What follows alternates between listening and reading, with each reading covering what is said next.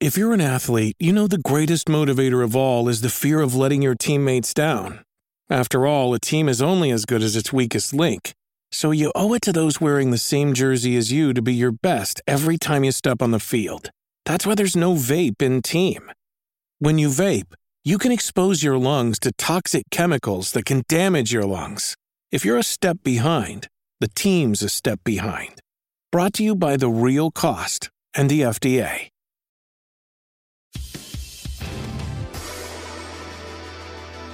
Oh, yes. Yes. Yes. Hi, guys. Hey.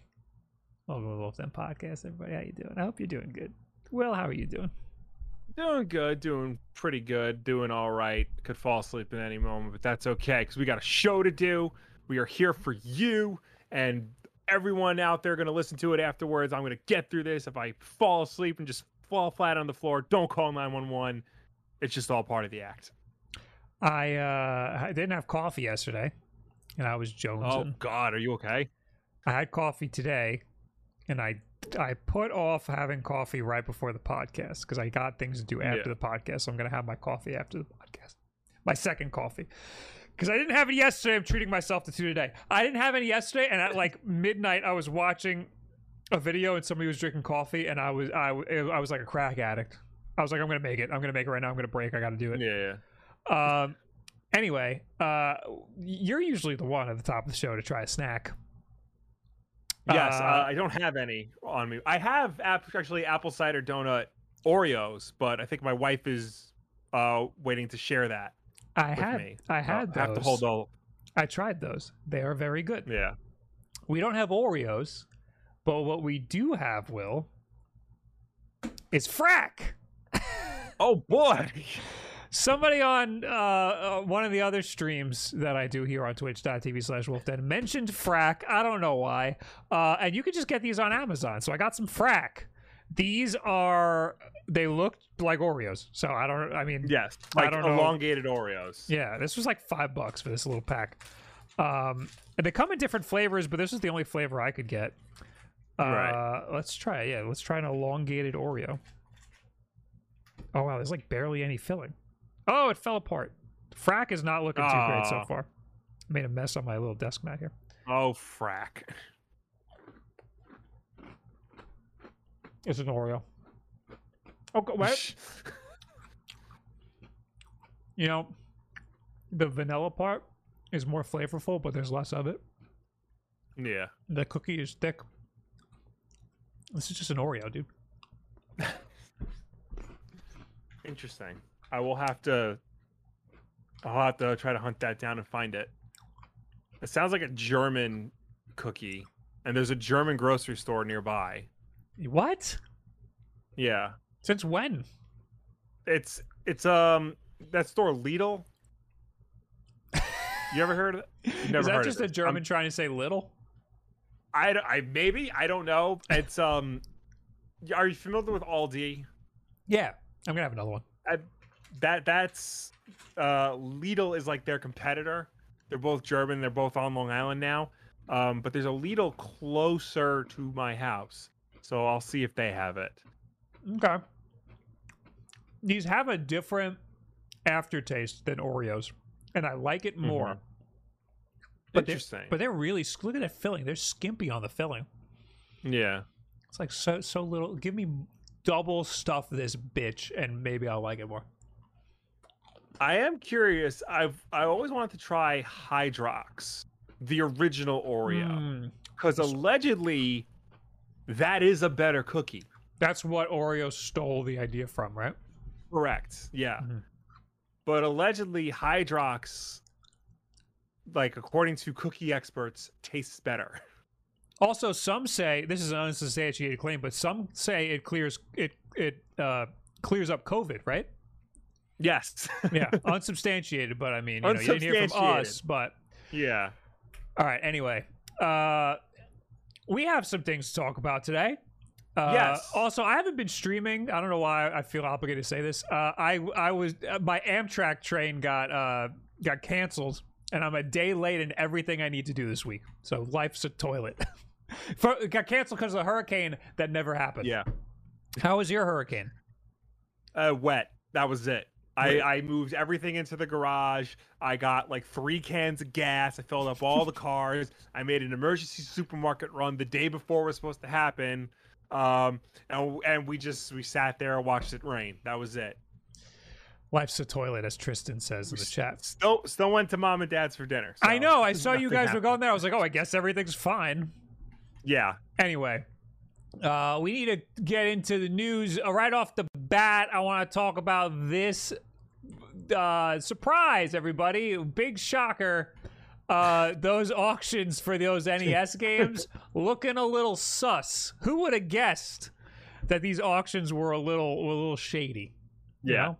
Accusations of foul play surface around record breaking graded NES game auctions. What the grading companies and auction houses don't want you to see. I forgot to read all the notifications. You guys just gave us a bunch. We will read them after the story. I'm very sorry. Yes. uh, but I see you. Anyway, uh, in July, just di- this is according to Nintendo Life, who uh, watched a YouTube video. So, so in July, just days after a high grade version of The Legend of Zelda broke auction sales record, a sealed copy of Super Mario 64 sold for 1.56 million, making it the highest price video game sale ever. So what's going on here? Also, before that was a sealed copy of the original Super Mario Brothers that sold for a million dollars. So Yes. let's come on. There's there's more. There's more tomfoolery afoot. Yes. Uh, and I think it's all well, no, it's not all Heritage auctions, but Heritage had a had a little play in it. Heritage Auction is like one of the biggest auction houses in the world. I've bought So- comic book art from them. Yes. So the fact that it involves them is a big deal. Right. Uh, in uh, no, according to the lawyer, author, and proof journalist uh, Seth Abras Abras Abramson. First try. First these, try. these frack cookies uh, impede your speech. uh, power brokers in the games auction market are quote systemically trying to hide data in a get rich scheme. Abramson has now released some quote hard data in an attempt to spread the word and combat this artificial market. This is a quote from, I think, the YouTube video. In view of the just released documentary on Jeff Mayer, uh, Jim Halperin, Wata Games, Heritage Auctions, and Big Data in the video game market, I'm releasing my, all my NES market research for free. What finally pushed me to do this was the realization that power brokers in the nation's hottest, most out of control market are systemically, uh, systematically trying to hide data regarding the market. This below is what the grading houses and auction houses didn't want you to see. The games that are making them rich are the most widely available games, and yes, even the high, even in high grades, even yes, even in high grades in the world. What Was it? Oh well, yeah. The, the, it's saying Yeah. that the the games are most widely available games, the most popular games, and they're in high grades. Yeah, okay, yeah, that makes sense. Yeah. Um, number one, Super Mario Bros. Three. Number two, Friday the Thirteenth. Friday the Thirteenth is uh, that's not that common. I mean the the NES game or the modern one? I'm I'm I'm assuming these are all no, these are all NES games. These are all NES games. Okay. I mean, it's probably it's probably not as common as Super Mario Brothers, but on Friday the Thirteenth, very popular in the '80s. It's reason to believe that sold a lot of copies back then. Yeah, but I remember trying to find it a few years ago, uh, and it was it was priced pretty high. It wasn't it wasn't like Yeah. Super Mario Bros. Three. I'll tell you that. Like Super Mario Right. Bros. Three, you know, it's a popular game. Everybody wants it, but it's a dime a dozen. Friday Yeah. the Thirteenth was like 50, 60 bucks. I remember. hmm at least for a good copy. Um, anyway, uh, Super, number one was Super Mario Bros. Three. That's weird. Friday the Thirteenth was number two. Three was uh, Dragon Warrior. Four was the original Super Mario Bros., which is the highest selling game, or the or the third now, because Yeah. things have been going so fast. Number five is a tie between Kirby's Adventure and Tetris. Number seven is Doctor Mario. Number eight is a tie between Teenage Mutant Ninja Turtles and Wario's Woods. Number 10 is Zelda 2. The Adventures of Link. Number 11 is The Legend of Zelda Classic, which is weird because that's the number one uh, highest selling game before uh, Super Mario 64 jumped Mhm. in. And so on and so forth. I'm not reading the rest. Um, Yeah. Then this article goes on to say another quote When I asked sellers getting rich off this artificial market how they react to the hard data above, they said that even common NES games are scarce relative to scarcity in other markets. But this is a misdirection as this is only the first wave of the WATA boom. So, WATA, Will, what is WATA? WATA is the gaming. It's the uh, forgot what it stands for, but it's basically the company that grades games and gives them um, a quality label out of ten, um, and seals them in hard plastic. That is basically a seal of quality saying this game is in pristine condition. It's, it's the gaming equivalent of the CGC. Yeah, the Comic Grading Coalition. Right. And I, I saw some tweets about them being in hot water recently. Um, this boom, I mean, I don't know if this article is going to get into this, but this boom of these games being rated so high uh, and being Yeah. worth so much has caused WATA to be over, like, completely swamped with people trying to rate their games because it, it's it's just doesn't make any freaking sense. Like everybody's and their mother has literally everybody and their mother has a copy of the original Super Mario Brothers. Saying that that game is worth a million dollars is going to create a huge surge of people trying to get their copy of the original Super Mario Bros. rated. So uh, that's the Wata boom.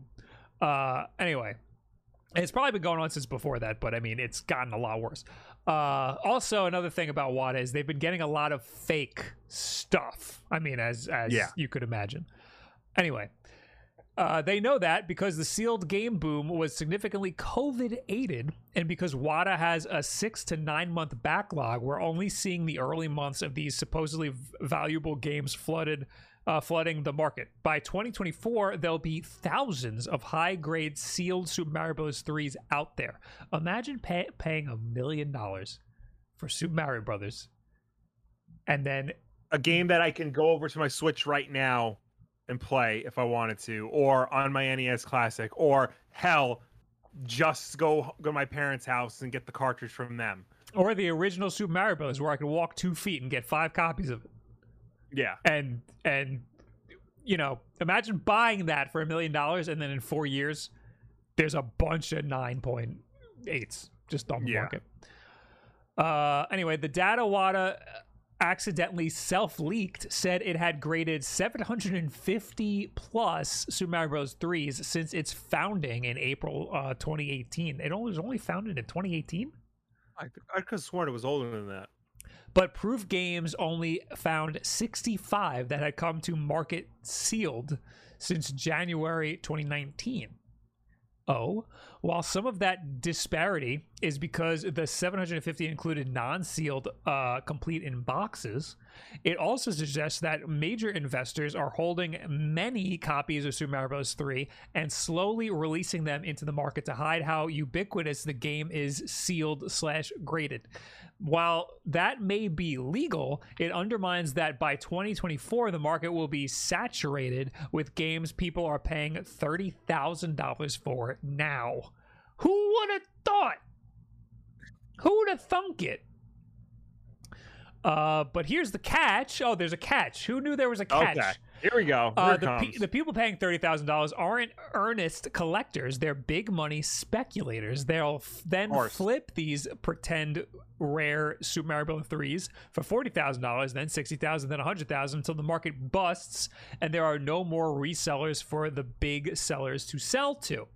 The other thing the rich sellers I spoke to said to justify themselves is that the games underlined in red above have historical significance. That may be true in the case of Super Mario Bros. 3 or Zelda, but not for the dozens of easy to find games these guys are now selling for $5,000 plus.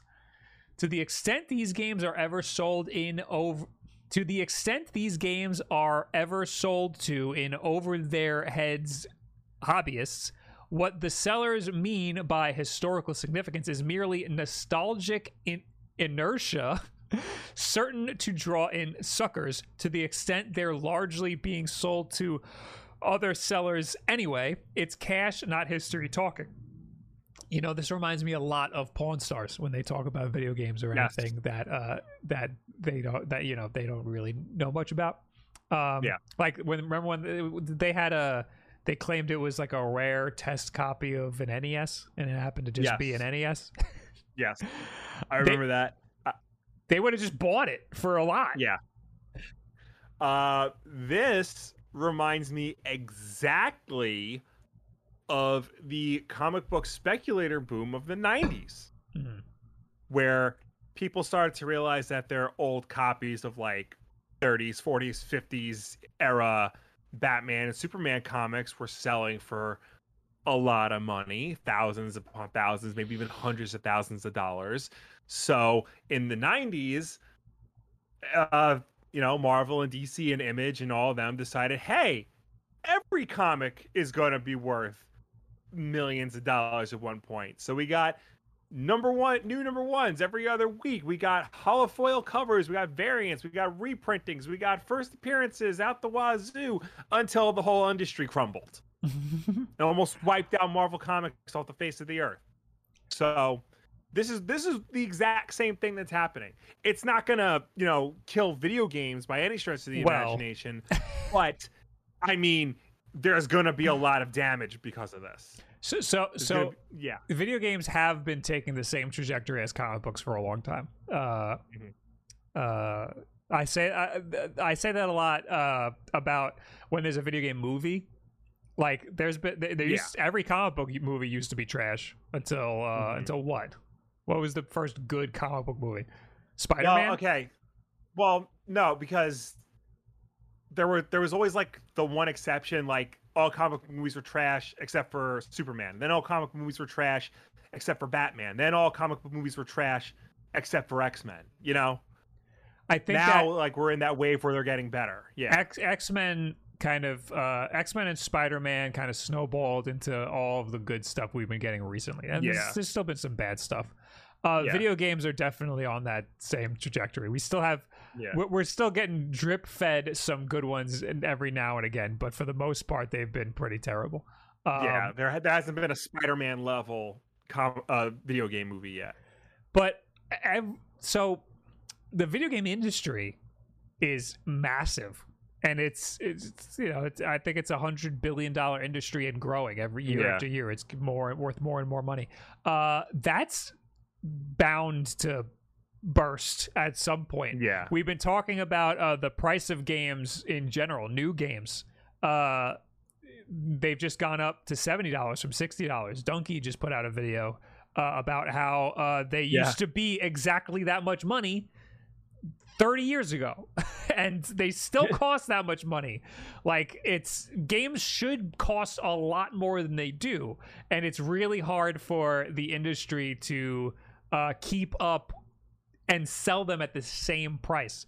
So uh, well, I- I that's mean- why they offset them with DLC, pre-order bonuses, Yeah. special editions and whatnot. yeah, and those those other anti-consumer practices. Uh, but that's just kind of what the market needs because video games are costing more than they've ever cost to make, and they're worth Yeah. they they sell for less than they've ever sold before. Uh, if you take inflation into account. Uh, Nucker in the chat says, "Bob, stop talking about this." I know. I, I hate talking about the price of video games. That's when people when people are like, "Oh, seventy dollars now. Oh, I'm, uh, games are too much money." I hate that conversation because uh, you you don't want people to know that that games are are. Uh, you don't want the industry to find out that games are being sold for less than they've ever sold because all they're going to do is raise the price of games. I don't like the Yeah. conversation of like uh freaking uh what's what's a what's it like when games sell and they're like oh that's too much like WarioWare is $50. Is this game worth $50? Cuz Breath of the Wild's worth 60 and that game's got a lot more stuff. Breath of the Yeah. Wild should probably be worth like $120. like that if we're really getting into it. Yeah. Um that I think is going to cause the video games industry to burst at some point. It'll probably be fine and bounce back, but that's a that's a whole nother problem. You also got to remember that there's a whole other like subsection of games, like the indie games and the, you know, the return of like the the mid level games that don't cost 60 bucks that Right. cost like you know 15 20 30 even you know so so there is that it's just the problem is you know the games that always catch our eye are the big aaa games that cost 60 70 bucks Right. you know because the big aaa games are the ones that always push you know the best graphics the best sound the new technologies and whatnot and it keeps going back to that one quote and i wish i could remember who said it but i want uh good games with worse graphics that come out on time short i want short games with worse graphics that come out on time for a reasonable price because Mhm. in that, that way you don't have to spend the uh you know an arm and a leg to get a game you can you can pay a reasonable price for them Right. Yeah. uh, I, I mean, I've been burnt out on AAA games for a really long time because a lot of them are, are is the same old formula. They're not really Yeah. introducing much. And I've been going back through my, you know, like playing a lot of retro stuff, and I'm like, this is when Yeah. people used to take risks. Damn it. i'm playing super metroid right now like a, an actual playthrough of it for the first time and it's it's one of those games where like people say like it's always the greatest game of all time and but this is one of those games where you actually play it and you believe them because it is that good and they like they don't really make games like that anymore i mean we'll see what dread is like but they they really don't I was playing uh Mega Man Legends recently. Yeah. That was my that was my little uh like man, this is what like this is before they had games figured out. But I was having a Yeah. freaking great time. Um anyway, uh back to we were talking about the retro game market. Uh yes we knew that this was uh, bullshit. We knew that it didn't make any sense for these popular games to be worth so much. I think I, Yeah. most of it is just that these people with a lot of money know that uh, there's a collector's market on retro games, and they're like, "Oh, I remember playing Mario. Mhm. You're telling me this game's worth a lot? Here's my money." You know, like they, they, they, they don't know that there's hundreds of thousands of copies of this game Yeah. out there in the world. And i mean and then there's that other case of that other auction house that you buy a stock in the product in the product that's being sold so everybody's just got it, it, it just artificially inflates inflates the price like a crypto it doesn't make any sense Yeah. I mean, I wouldn't be surprised. Like the idea that a version of Super Mario Brothers one uh could go for a lot of money. I don't see a problem with that. When the when the news of the test market uh, Super Mario Brothers copy was found and it was like sealed in box still and it was a decent quality, that like I can see like that going for a lot of money. that That's made a, lot of sense that's a one-off case. Mhm. The problem with one-off cases is that they often lead to people trying to repeat that case. People trying to repeat that success story. And Super Mario Brothers just happens to be the most popular game on the NES. Everybody has a copy of it, so they're all going to try and see if it's worth something. You know, it's it's different for other games that are actually rare on the NES. A game like uh, Little Samson, for example, nobody's heard of that game. Nobody probably owns that game, but Little Samson is legitimately one of the rarest games that you uh, out there for the NES. That's a game that could conceivably go for thousands, maybe even hundreds of thousands of dollars. But that's not going to grab headlines. Super Mario Brothers is going to grab headlines. Legend of Zelda is going to grab headlines. Games like that are going to grab headlines. what you might not remember will oh no you definitely remember what what the people listening might not remember is that the test market version of super mario brothers that will just mentioned the one that uh, sold for a lot of money it makes a lot of sense sold for $140000 and that was a Yeah. big deal when it sold back in a year ago one Yeah. year ago that was i think the highest selling game at the time It was. And it was a hundred and forty thousand. A year later, we're selling games for one point fifty six million. It Yeah. doesn't make any fucking sense. This makes sense because it's a sealed test market copy. There's barely any of these. It's a nine point four. But you're selling a regular old sealed version of Super Mario Bros. for a milli, not making any sense. Yeah, no, it's this is what I mean because that has the name brand recognition, and everyone thinks, "Oh, I have this somewhere. It, let's see how much it's worth." Right. Um. Anyway, uh, the rest of this article just says you can get more of the rundown of the whole thing over on Proof YouTube channel. Karl Jobst has also published a lengthy video breakdown the supposed fraud and deception in the retro video game market. You can check it out below. The YouTube video is called "Exposing Fraud and Deception in the Retro Video Game Market." Uh, it is 52 minutes long, I think. Uh, I do want to watch it. Uh, I think somebody sent it to me earlier today. I wish I did watch it before this. Uh, I didn't know it was 52 minutes long. I will add it to my watch later. Uh, also, why don't we talk about WATA real quick? Because um, Okay. let's see if I can find this. Um, so WATA is the company that that grades this stuff.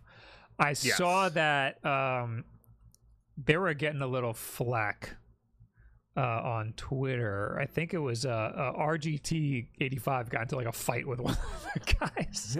uh, I think he completely misunderstood what the guy was trying to say. But basically, this Right. guy, uh, Frank Cifaldi, uh, I think he works.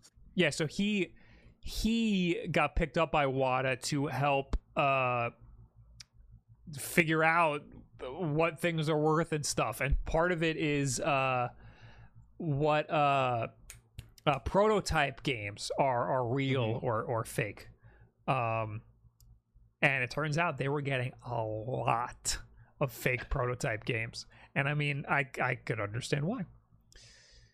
I'm trying to find the the tweet of his that even mentioned it, but I'm, yeah. I'm deep right now and I can't. He might have deleted it.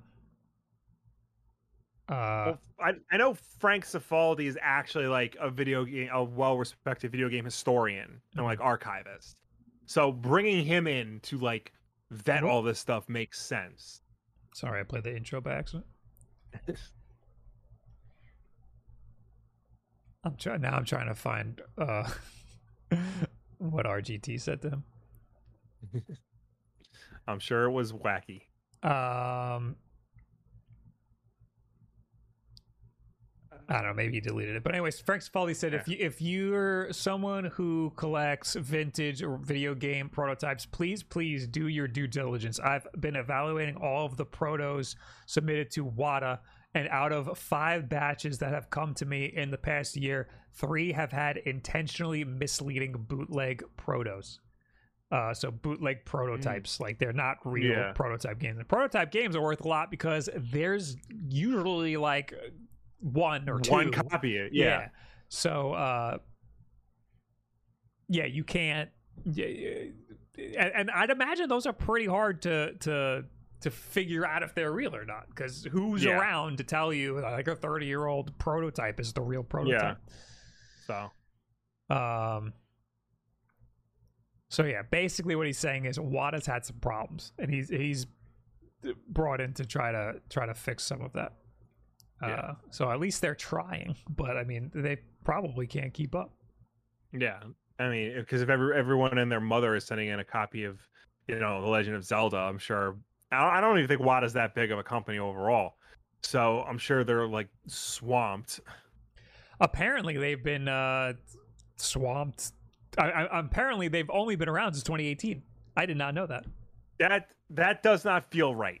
yeah, no, that right doesn't make me. any sense. I've seen sealed graded games from before that. Yeah. I'm sure. I Um, yeah. So he, I found RGT's tweet. Wow, Wata is a bunch of fucking idiots. Who would have thought that madness? That's it. He quote tweeted Frank Cifaldi and said that. And then Frank said, You're misunderstanding. These are games that are submitted to WATA, and WATA pays me for my expertise to evaluate them. Busting the bootlegs is literally my job here. Which was like, he quote tweeted the guy to say, Wow, you're all fucking idiots. Meanwhile, this guy's trying to fix what Yeah. WATA has been doing. Yeah. So I just think it's it's like it's like RGT That's- like that's kicked good. open the door just to just to like like Nelson. Ha ha. yeah. anyway, um, so that's it. Uh, uh, surprise, surprise. Uh, video games. Uh, this this whole video game boom is is uh, not real. Yeah, something rotten in Denmark.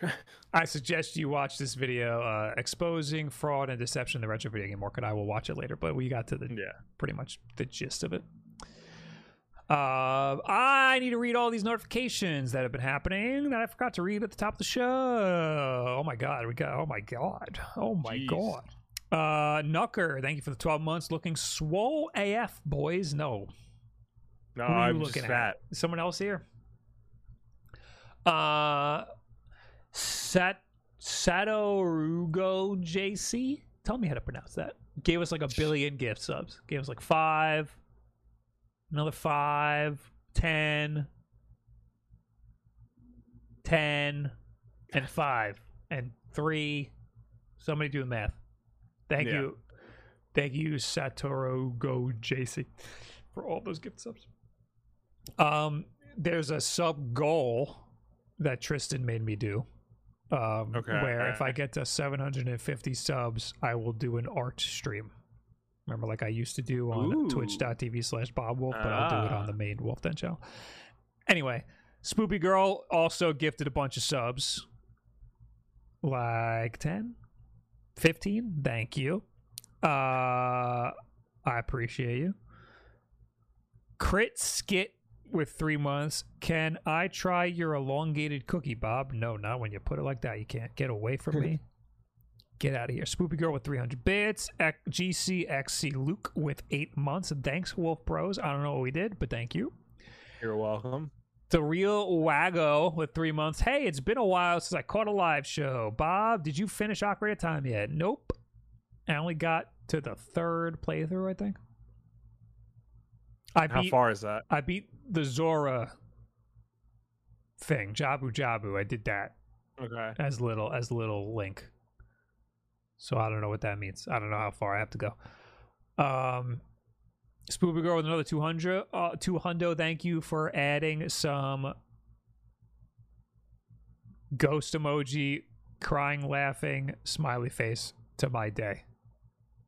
You can't you can't talk to me in emojis. That's like it's like some Gen X. What is that? Gen Gen Z shit. Gen Z. Yeah. Come on, dude. Does Gen does Gen Z not like emotes or emojis? Is that like not? no, I thought I thought that that's all they spoke in. they don't like GIF reactions. I know that. Oh, they can eat my foot. That's all I. That's all I do is send GIF reactions.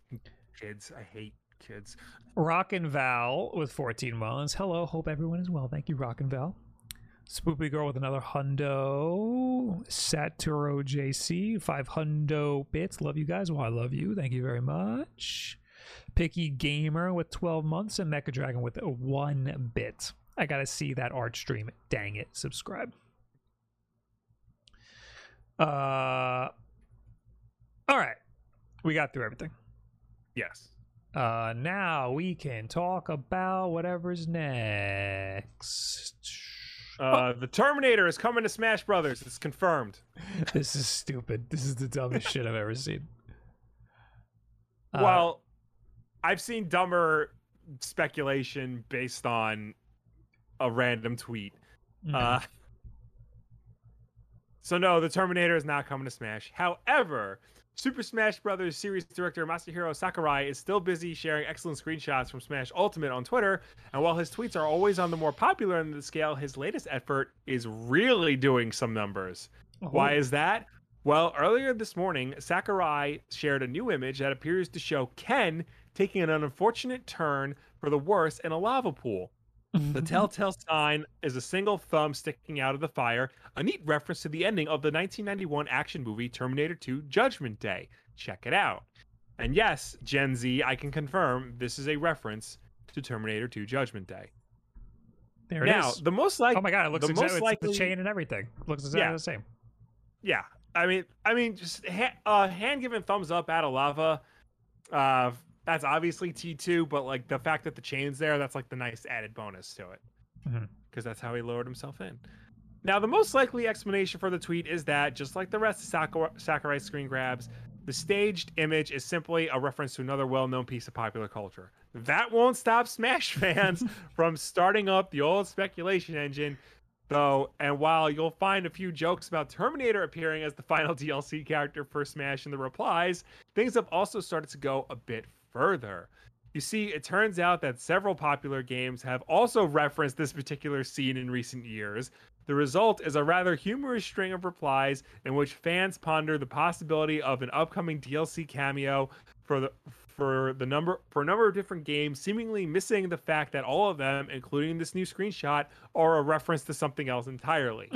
Could it be that Doom is finally getting some Smash representation? And you can see somebody tweeted the Doom 2016 reference to the to the Terminator thumbs up. Uh, how about Among Us? And apparently, Among Us also references the Terminator 2 thumbs up. And of course, Fortnite, because Fortnite references everything. The Fortnite one looks like the most like freaking uh uh Well, because I uh, think the Fortnite they actually have like the Terminator in the game. right. Like I think right. you can play as the Terminator and Sarah Connor because of course you fucking can. Uh all joking aside, we can understand why some fans might be thinking there's a hint uh, buried in Sakurai's suit somewhere. He did, after all, once appear on screen performing a unique hand gesture that turned out to be a tease for an upcoming Fire Emblem Three Houses cameo. So, so uh no. No. This means nothing. This means absolutely nothing. It nothing. doesn't. But I I- know it doesn't. We're not getting Terminator. We're not getting any of these fucking things. It's so stupid. I can't know. believe that all of these people didn't know the Terminator was the first one to do that. I mean, I hope they knew that. I especially hope the person who posted the Fortnite reference knew that. Uh, Um, Fortnite reference. Fortnite's in Smash. What a fucking idiot. Although his icon is uh oh his his at is Steve Blockman and his icon is Minecraft Steve. So maybe he's Yeah. a troll. Probably. On the Among Us one, I feel like Amo- that's like a troll thing anyway. Like Among Us is everywhere. Like so, like that kind of Yeah. makes sense. But yeah, Doom 2016, I, I guarantee there's a good chance this person did not know that Yes. that's a reference to Terminator 2. yes, yeah, I don't think I don't think you do. That's that's freaking wild. Uh, anyway, uh, so yeah, no, we still don't. I do we know when we're getting? We don't know when we're getting DLC. No, they didn't say freaking- when. Uh, Yeah. I, I think there's no way they're gonna live up to any expectations with this new No, Smash DLC. Absolutely not. I think Un- the like- only way is if Sakurai himself is the DLC. And I think there's a possibility be that's going to happen. I That think would he be might cool. because he should be retiring any minute now. Yeah, he's. I was? There was an article that says like I thought about retiring from gaming many times. Yeah. Uh, I hope it's something wacky like that because if they, if it's a Yeah. character, there's no character that I can think of that will make it worth Yeah. it for anybody. Maybe Master Hand, like I, I don't, I don't, Yeah. I don't see it happening.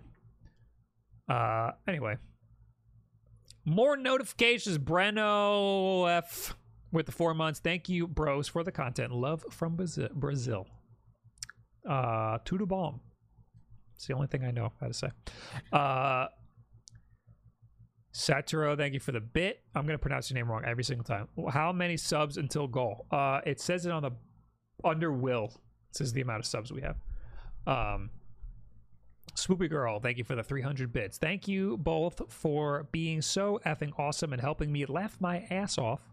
Uh, cheer, cheer, cheer. Thank you for the 300 Thank bits, you Girl. for finding us funny.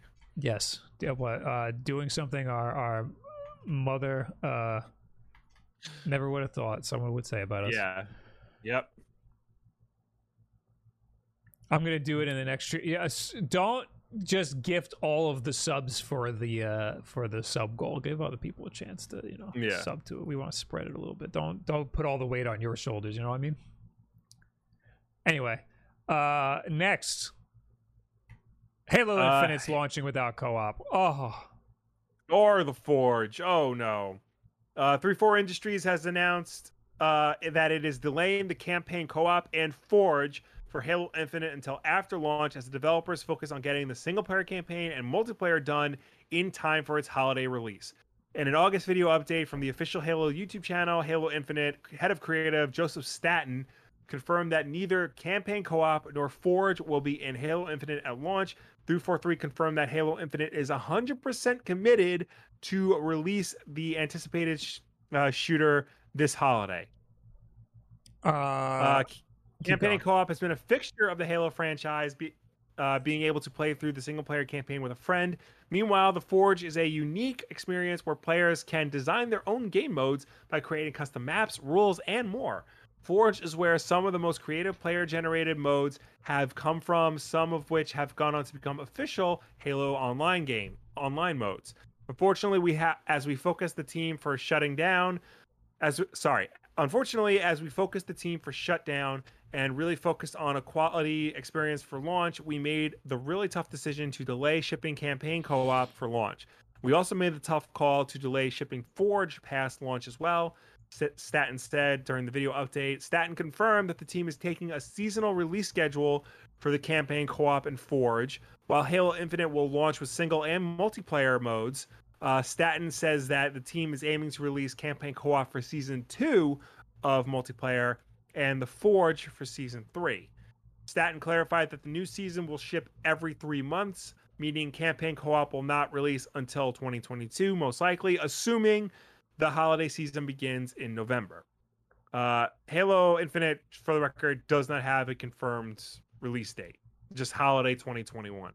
wow. Yeah. So and the rest of the article is just like, we promise we're working on it. Mumbling Gamer sa in the chat says, "Why not just delay it?" Well, Halo Infinite is doing like they're basically releasing their single and their multiplayer ga- parts separately. I mean, it'll be in one package, but they're treating them as two separate things because the multiplayer will be free to play right. and the single player will be, you know, the full price and whatnot. And I mean, Halo Online is the type of game where like you can like roll things out over the course of seasons or whatnot. Well, The Um, multiplayer they should work on for a long time. The multiplayer is is is a big staple for for Halo, and it's what a lot of people buy the game for. So that being free to play is awesome, and being able to support that going forward and change it up every once in a while is great. So Yeah. that that's uh that's going to be its own thing and then uh Yeah. we're going to have the single player which is probably a huge pain in the ass to be working on right now which is also a big Yeah. staple for for halo Yeah, Um, Halo's one of the few uh, first-person shooters where single and multiplayer are equally important to an equal amount of people. So the fact that they're focusing on those two for launch, I think makes the most sense. And I don't really know how many people like are clamoring for campaign co-op right out the gate. I feel like people are willing to wait on that. Right. Uh, so I thought I was making a hot take on Twitter, and uh, nobody disagreed with me.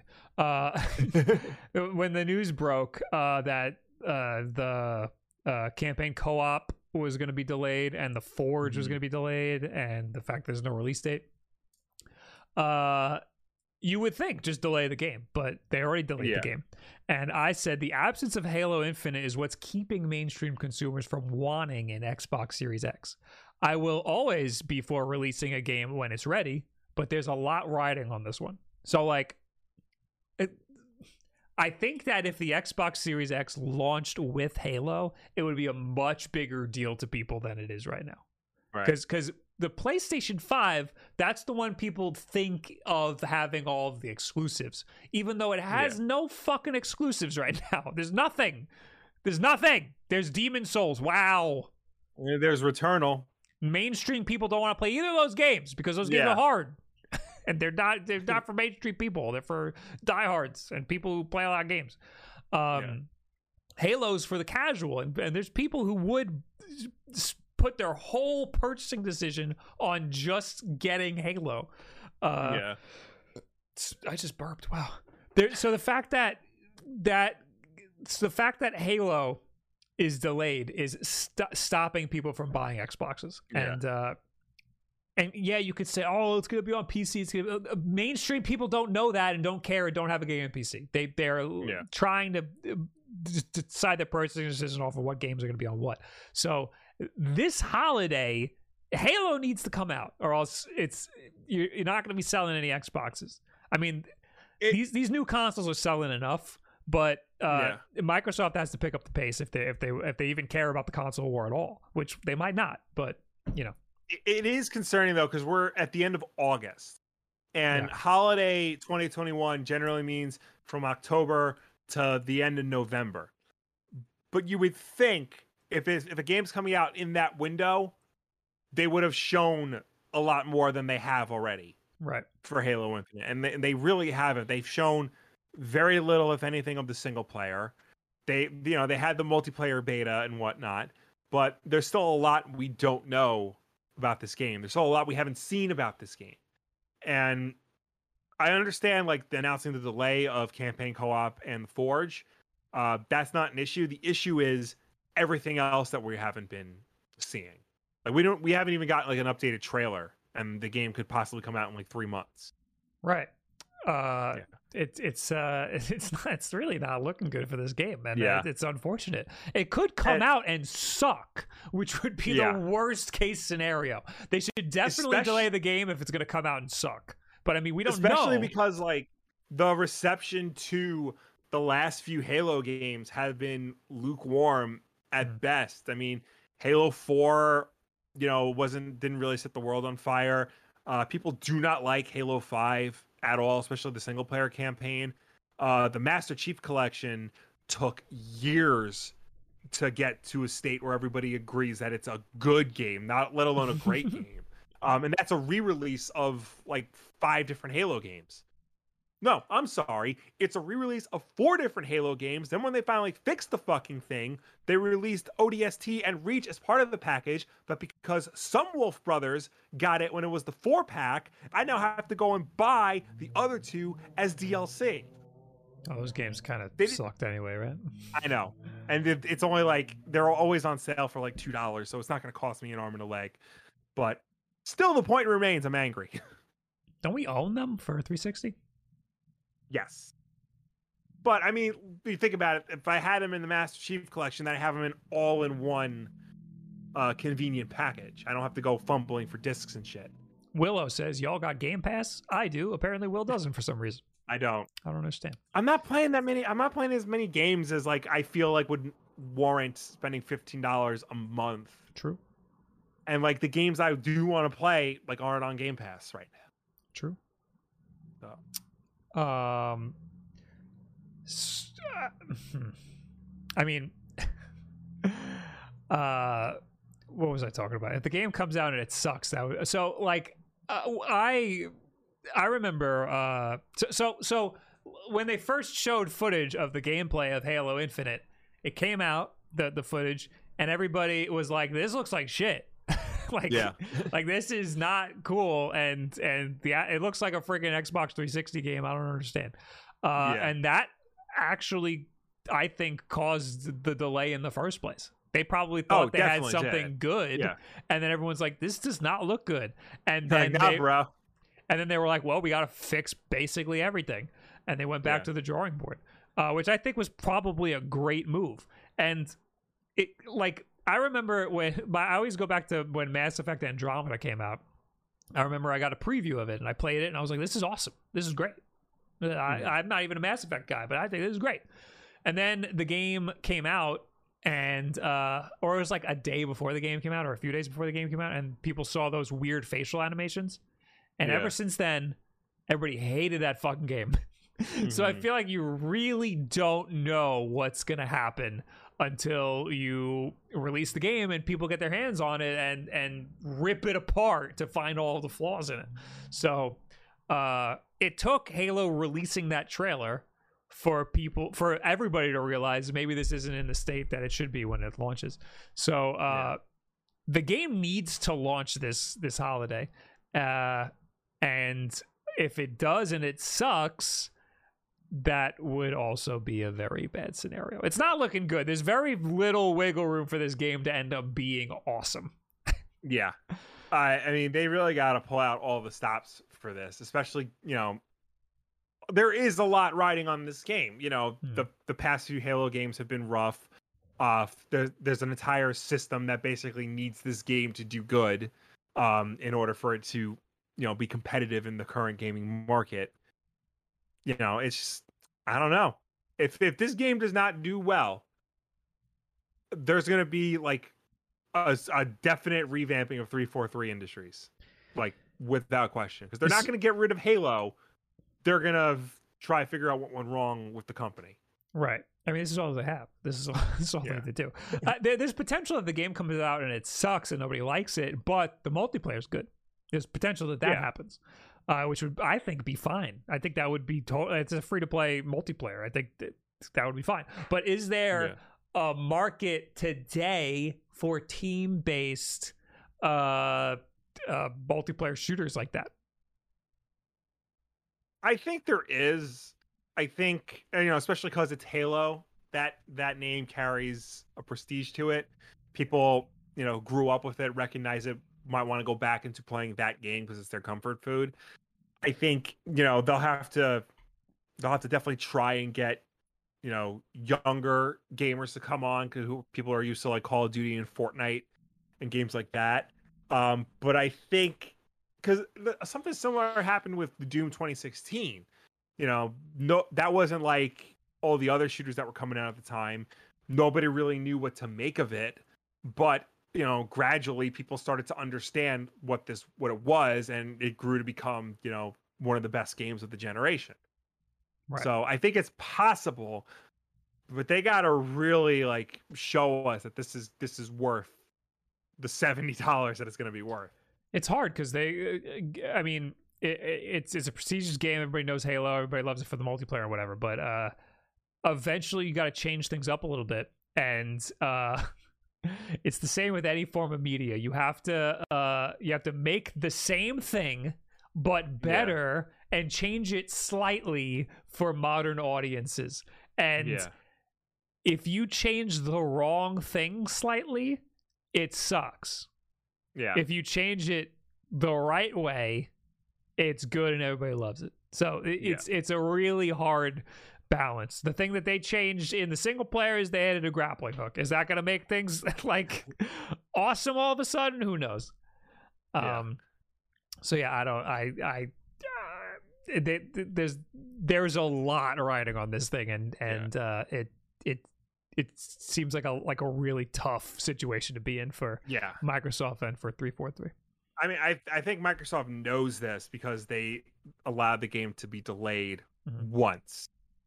Yeah. By But a whole year. Yeah, I don't think they're going to let that happen again. Yeah. Well, I mean, they they they've at this point, I mean, they've kind of given up on having that be their killer app. Their killer app now is Yeah. Game Pass, Yeah, uh, which is fine. But uh, if they delay it again, uh, th- then they really got to ride on Game Pass for the holiday season. Yeah. But it's not like PlayStation's got a killer app this this holiday, do they? What's what do they got coming out this holiday? I don't think so. yeah, I don't think they do. Shit. Or Ratchet and Clank that came out already. That came out already, yeah. Yeah. Um. Yeah, I don't think they do. Anyway, Chat, correct us. Uh, Jin Wong, thank you for the 14 months. Finally got my Prime back so I can show my love for your channel. LOL. Well, thank you very much. Appreciate it.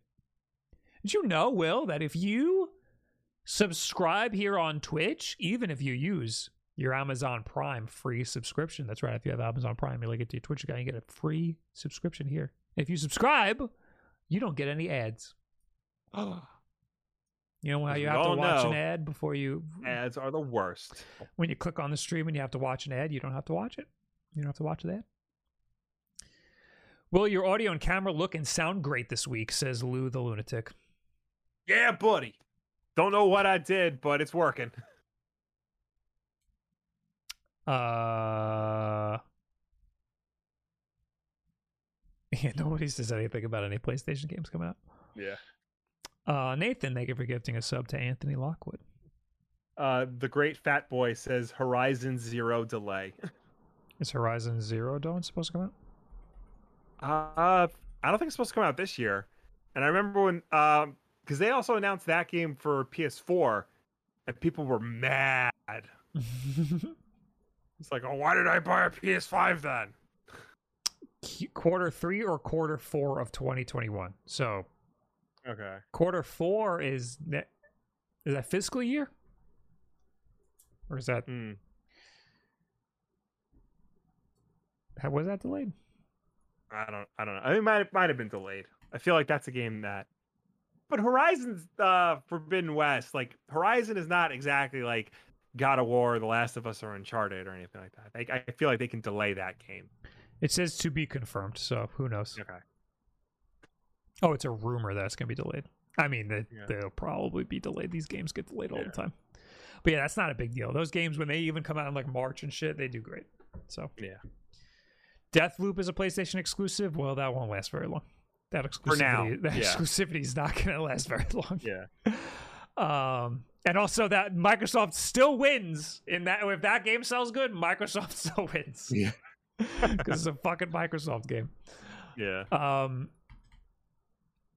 Anyway, hey, uh oh, Thrill House. Thank you for the three months. Will, explain to me why Sony there's a new PS5 model. Uh, don't get your hopes up. Uh, Press Start, an Australian-based gaming site, reports that a revised PS5 models include a new screw for the base stand that no longer requires a screwdriver. Thank Sony God. reportedly swapped in a new screw with a grip around the top so it can be easily adjusted by hand. Press Start also reports that these updated PS5 models are around 300 grams or 0.6 pounds lighter than the original, but it's not clear what Sony has removed or changed to bring the weight down. The new PS5 ships with a CFI 1102A model number instead of the CFI 1 100 found on the original. And there you see a picture of the two different screws. So so so here's my base. Mm-hmm. It's so f- stupid. I hate this thing. Um so in order to lay it flat, you need the base. Yeah. like this. And you're supposed to have it to stand it up, but you don't really need it to stand it up. But in order to stand it up, you have to transform the base. You have to rotate it yeah. like this so that it hooks. Oh wait, no, what am I doing? Oh, it won't rotate because I have the screw in it still. The screw stays in the in the bottom like this. But yeah, you kind of need a screwdriver or something. Get the fuck out of here. So you need a screwdriver or something to screw it in because it's it's like a flathead. Uh but uh yeah, so this is what this is ha- the this is the what what am I even talking about right now? This I think this is flat. Yeah, this is flat mode.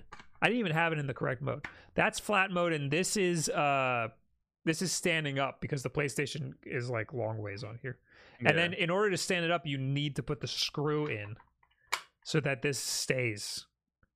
But if you want to lay it flat, there's no way to to screw it in or anything. It just kind of sits there and slides around and stuff. It's very it's it's it's a it's not a great design. yeah, the, the PS5 is is very stupid looking. So so basically the the big story here is that the screw now doesn't need The a screw The screw is different. the screw is different. and it's lighter for some reason and no one knows why. Yeah. I saw somewhere that they might have fixed the Wi-Fi card in it, but I feel like the real story here is the screw. The Wi-Fi card was the Wi-Fi card bad. Apparently the Wi-Fi card was not great. The Wi-Fi card was bad in the PlayStation 4 Yes. and also the original original Xbox, but uh they fixed it. Yeah. I mean the Xbox uh 1, the original Xbox Yeah. 1. That thing was a Yeah. piece of trash anyway. Now I can't now I can't I can't rotate it at all. I'm going to have to buy the new the new one. Yeah. I'm just going to have to. Well, Oh, wait, they did it. they're already in Australia. Um, they're now starting to make their way to Japan, and they also appear to be shipping in some parts of the U.S. as well. Not only the screw is different, it's a different clamp as well, says this Twitter user. Oh, so they also changed the they changed the stand, Bob. There you go. Wow. Yeah, so this this is what mine looks like at the top. It's got the uh Yeah. it's got the the weird little like thing that juts out and this one's just completely flat. Yeah. Interesting. What a weird thing to of all the things that you could fill. I guess that's easy cuz it's just Yeah. it's its own unit that's separate from plastic. Yeah. yeah, it's different than the uh than the unit itself. Um Yeah. I don't know. I got a lot of problems with my PlayStation 5. I know. I know. You, you my you know, my boss asked me, um, what like about the PS5, and I, I told him you have one, you also have the Xbox. And he asked me which one you like better. I said the Xbox. I said he fucking hates his PS5. I really, I really, every time I turn it on, I'm like, God, why is this one easy thing so frustrating? I have to remember how to turn it off every time. I have to relearn how to turn it off every time I want to turn it off. you can't just press the off button. Oh, silly Will. So to turn off a console, you hold the home button and then you go to go to and you Turn go off. off Yeah. or go to sleep. Yeah. No, not the PS5. You have to like Okay. press the home button and then go down and then all the way to the right and then go to off and then you go to the thing. You can't holding it doesn't do it. Jeez. Yeah, it's uh, it's very it's uh, every little thing is annoying to me. Oh, the the last thing that annoyed me about the PlayStation Five was that uh, you have to change a setting that's in a weird place in order to unlock 120 frames per second. Like it just does it doesn't Oh, just yeah, do yeah. it. Yeah. It's it's it's it's so annoying. Also, the home screen isn't 120 frames; it's only 60. Even the PlayStation, even the Xbox. So the Xbox's home screen is was they just updated it to 4K. I think it used to only be Right. 1080p, but Yeah. even that said 120 frames. You know, it was like reading at 120 frames, but the PS5 Okay. one was reading at 60 frames. Interesting. Yeah, I got I I, I could go on. I mean, uh, home screen is one thing. I mean, who really cares if that's running in 4K 120? It probably wasn't actually running like the like the Xbox one probably isn't actually running at 120 frames, but it was Yeah. reading out at 120 frames. Mm-hmm. Uh, anyway, that's, I I don't want to I don't want to shit all over the PlayStation 5 anymore than I do every Okay. time we have these podcasts. Um, oh wow, no Skyrim port, yay! No Skyrim port.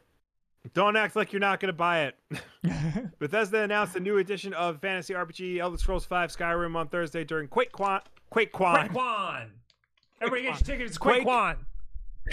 QuakeCon at home 2021. Skyrim is about to turn 10, which is a very monumentous anniversary indeed, and the new anniversary edition will have some nice bonuses for players. The anniversary edition will be available on PS4, PS5, Windows PC, Xbox One, and Series X. The anniversary edition contains the full game, all enhancements for the special edition, and the uh, Dawnguard, Hearthfire, and Dragonborn expansions. The game comes with a free next gen console upgrade, over 500 Creation Club elements like quests, dungeons, bosses, and weapons. Also, there's fishing now, which is great. Woo! You can argue that Skyrim doesn't need a fishing pole, but it's always nice to have a fishing minigame. The elements from popular mods will likely round the experience out as well.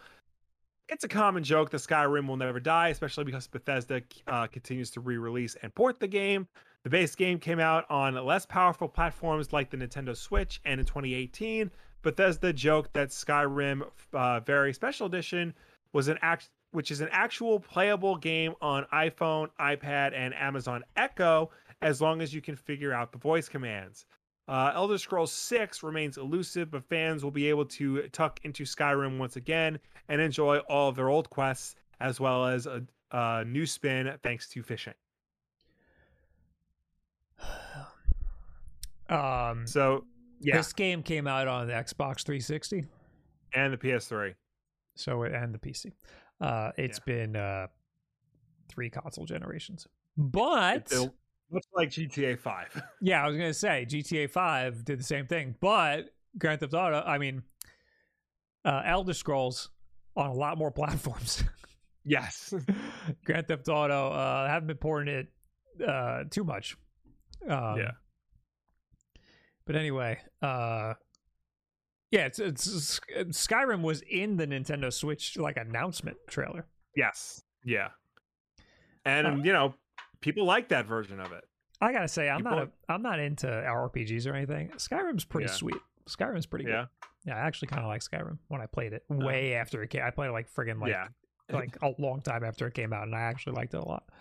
Um, Maybe maybe I'll finally check it out. oh yeah, we own it on 360, I think. True.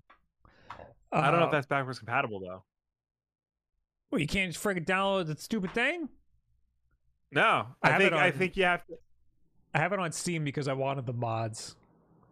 Um, Don't you have it on PS4 also? Probably. I don't know, I'll just borrow that. How do I have it so many times? I I like barely played this game. Wasn't it? Wasn't it when you were working out on? Sh- uh, what's that? What Usually, you almost just called it Shitty Cast, I did not. I call. I was calling it shoddy cast, but I wasn't sure if that was right. Shoddy Cast. It was Shoddy Cast. I don't. I and yes, well, I so I got the so I had the 360 version already because I just had Right. it at GameStop. I just acquired it somehow. Uh, yeah. Then I got it on PS4 because I got some deal on it, and I was like, well, I need it Mhm. anyway for this uh, channel.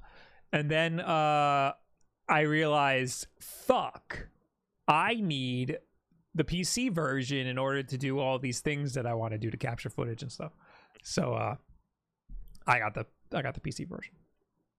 So that's that's somehow I ended up supporting this game way too much. I don't think anybody who's played it before needs to get this version. Unless you No. really were missing out on fishing. Unless you really wanted fishing in the game. Yes. Yeah. I mean, if this is the type of game that you replay every so often, now might be a time for, uh, to jump back in. But if you're the type of person who plays the game once and then moves on, y- move on. Yeah, I don't know if uh, I don't I don't think this is I don't think this is it. It's gonna be a long time to the next Skyrim though. So yeah. anyway, uh Exoset 10 US with the two months. Hello from Houston again. Hey Will, good to see you again. Hi Bob, still watching Hey. religiously. Hello, thank you for being here. I appreciate it. Buh, okay, next Quake is back, baby. Also announced at QuakeCon. Uh, f- what was what was I looking for? QuakeCon, the annual convention for the legendary first-person shooter, was canceled last year during the pandemic, but it's back today with a nail gun like bang. MachineGames and id Software have teamed up to create a visually enhanced version of the original Quake game. After June 22nd marked the 25th anniversary of the game's release. Uh, it's the classic Quake run and gun combat through medieval mazes with nail guns, radiator launchers, and shotguns, but it's all in 4K with widescreen support, online multiplayer, and even new expansion packs. The original version of Quake is now available on PC, Xbox, PlayStation, and Nintendo Switch, complete with up to 4K support, widescreen resolution, enhanced models, dynamic lighting, anti-aliasing, depth of field, and lots more visual enhancements. Yo, this looks Both- good. I know. I'm ki- I'm kind of mad I haven't bought it already. Uh, both the original Quake expansion packs also available, as well as two expansions developed by MachineGames. A four-player online mode for campaign is available, or local split-screen co-op. There's even eight-player multiplayer matches with cross-play support, or four-player split-screen local ones. Quake will also include support for fan-made mods and missions including Quake 64. Oh, And it's available right now for $10 and it's a part of Game Pass. yo, there's like particle effects and stuff. Yeah, Th- I think Modern Vintage Gamer worked on this. he did. That's how does that man have time to be a game developer and make YouTube videos? It doesn't make Yeah. any sense to me. I can't wrap my head around that. I can barely make YouTube Yeah. videos. Um, yeah, no, this is freaking awesome. Uh, how much is this thing? 10 bucks. Ten bucks.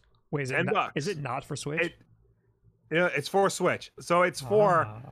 it's for Xbox consoles, PlayStation, PC, and Switch. And it's $10 and it's also included with Game Pass. Oh, so the next gen update is coming soon. So there is no. Yes. So it's not for Series X or PS5. You could play it on it, but it's not going to have the Right. update. Even though, like, I mean, what do you need? I guess that's for 4K. Yeah. Um, but yeah, no, this looks great as it is. What Mhm. what resolution is this trailer? This trailer goes Uh, up to 4K. Yeah, there you go. Crazy. It- Yeah. it- that, is that friggin' multiplayer? It has multiplayer. Do you listen to me when I read? No, no. I try to provide the con the visual content while you do that. Well, it it's yeah it includes uh four player online uh mode oh sorry four player online campaign um and also split screen co-op uh eight player multiplayer matches with cross play support and four player split screen local multiplayer this is freaking cool. Uh, and it it includes support for fan made mods and missions including Um, scenarios from Quake 64, which is apparently different, and includes um, all the different expansion packs that were originally released, including the expansion pack that MachineGames, the creators of Wolfenstein: The New Order, the expansion pack they made after the New Order came out. uh, it's been a hot minute since I played the original Quake. Yeah, Uh, same. I used to play a little bit of Arena. We used to play. We had Quake. We had Quake when it came out. We had the original. We had the original Quake, and we had we played a lot of the original Quake, and we Mhm. had uh we had Quake Three Arena, and we had Quake Four for some reason. I did not like Quake Four. I don't think. Yeah, nobody liked Quake Four. Uh, well, that's. I don't know if I'm gonna be picking this up, but it looks freaking awesome. Yeah, Um, anyway, C Soul, thank you for the 11 months. Sir Albs, thank you for the Prime subscription. Uh, anyway, let's keep it moving here with Simpsons Hit and Run fan remade the game in a week using the Unreal In a- Engine. yeah. How could this be good? I don't know. Uh, let's find out.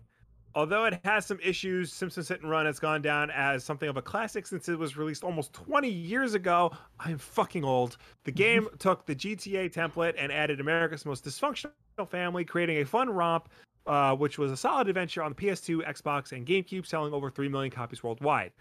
Despite obvious desire for a remake or sequel and interest from show co-runner uh, Matt Selman, it doesn't look like we'll be getting a new installment anytime soon. Selman, Selman said that it's a complicated corporate octopus to try and make that happen, apparently. That's why Mater Rebus uh, decided to take matters into his own hands and recreate the entire game using Unreal Engine 5 with impressive results. Using a tool created by another developer, Lucas uh, Cardinelli, uh, Re- Rebus exported the map of Springfield from the original game into Unreal Engine, then using a Oh. combination of using a combination of AI and manual effort to add textures. He even went as far as to add ray tracing and ripped audio from the original so the characters could speak. Then he got down to programming in all of the gameplay elements, such as collectible items, and finally pulling together the opening segment of the original game in a playable demo. So impressive was this feat that uh, Joe McGinn, uh, who was the lead on Simpsons Hit and Run, posted Rebus's YouTube account to say how much he loved the demo. Hi, I'm the lead. He says, "Hi, I'm the lead designer on the original game. Amazing what you accomplished. Really gives a taste of what a full modern remaster could be. Impressive work." Unfortunately, it looks like Disney's lawyers got in touch with Rebus uh, Oof. And he has removed the, the demo from his site. However, the reaction from the general public might be hopefully might hopefully convince the people in charge to pull some strings and make a remaster happen because there's pl- clearly plenty of demand. Uh, we might see more fan made takes on this, however, as it's been revealed that the source code has been leaked online. This does look really good. I, I- I was like, you made it a- that whole map in a week, and that doesn't make any sense. But he imported the whole map. Yeah. That that makes a lot more sense. I, I wonder. I wonder. Like, I mean, that's how they make remasters, right? They just port mean, the I'm whole thing sure- and then and then and then make it look nice. I mean, sometimes they do it from the ground up, but uh, yeah it depends uh if you have the source code for it, makes it a lot easier because then you can you know build on that. Mhm. that's why tony hawk 1 and 2 was so good because it built on the original code. But then you have situations like um the silent hill hd collection which didn't which was using source code from an alpha build because konami didn't save the final gold master. So they had to go back and add in a lot of things that they that weren't in the alpha build and they didn't do it in time so that's why that remaster was shit um but this looks like it was you know from the full final version of the game Right. I mean, this, this does- look really good. It. Yeah. I don't. Even, I mean, I keep trying to think like there's got to be some bugs and stuff, but it looks like he's got most of it figured out.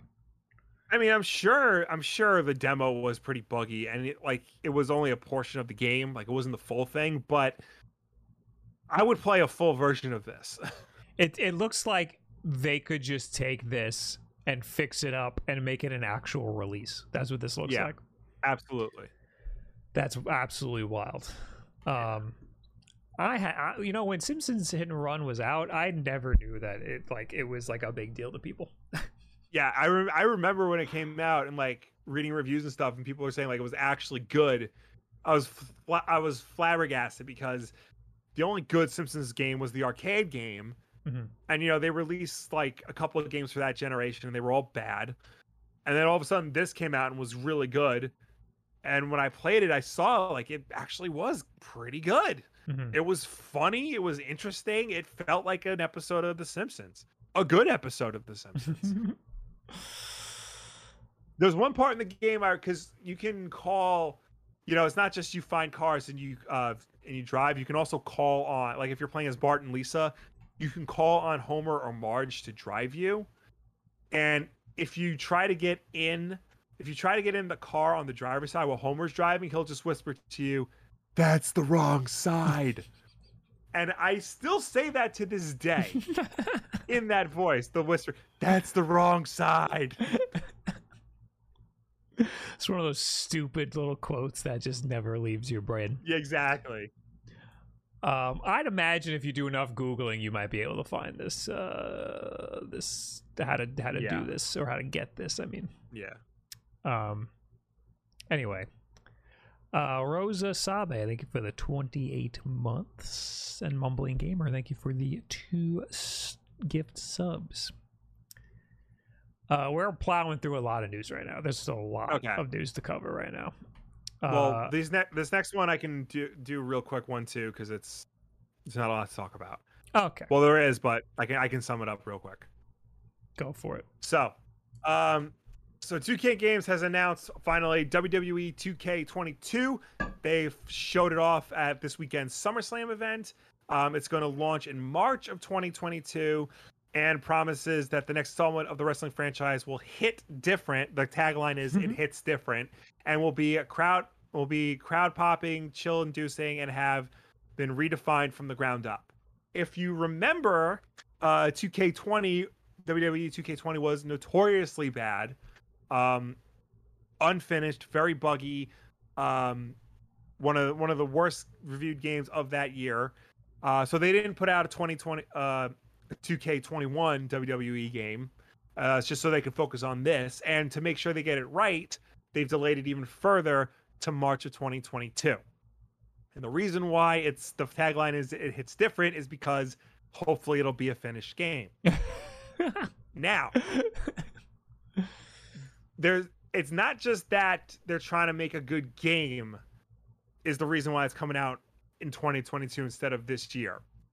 Part of the problem, according to an article from Sports Gamers Online, as um, told by WrestleTalk.tv, the relationship between WWE and 2K, 2K Games is seriously strained.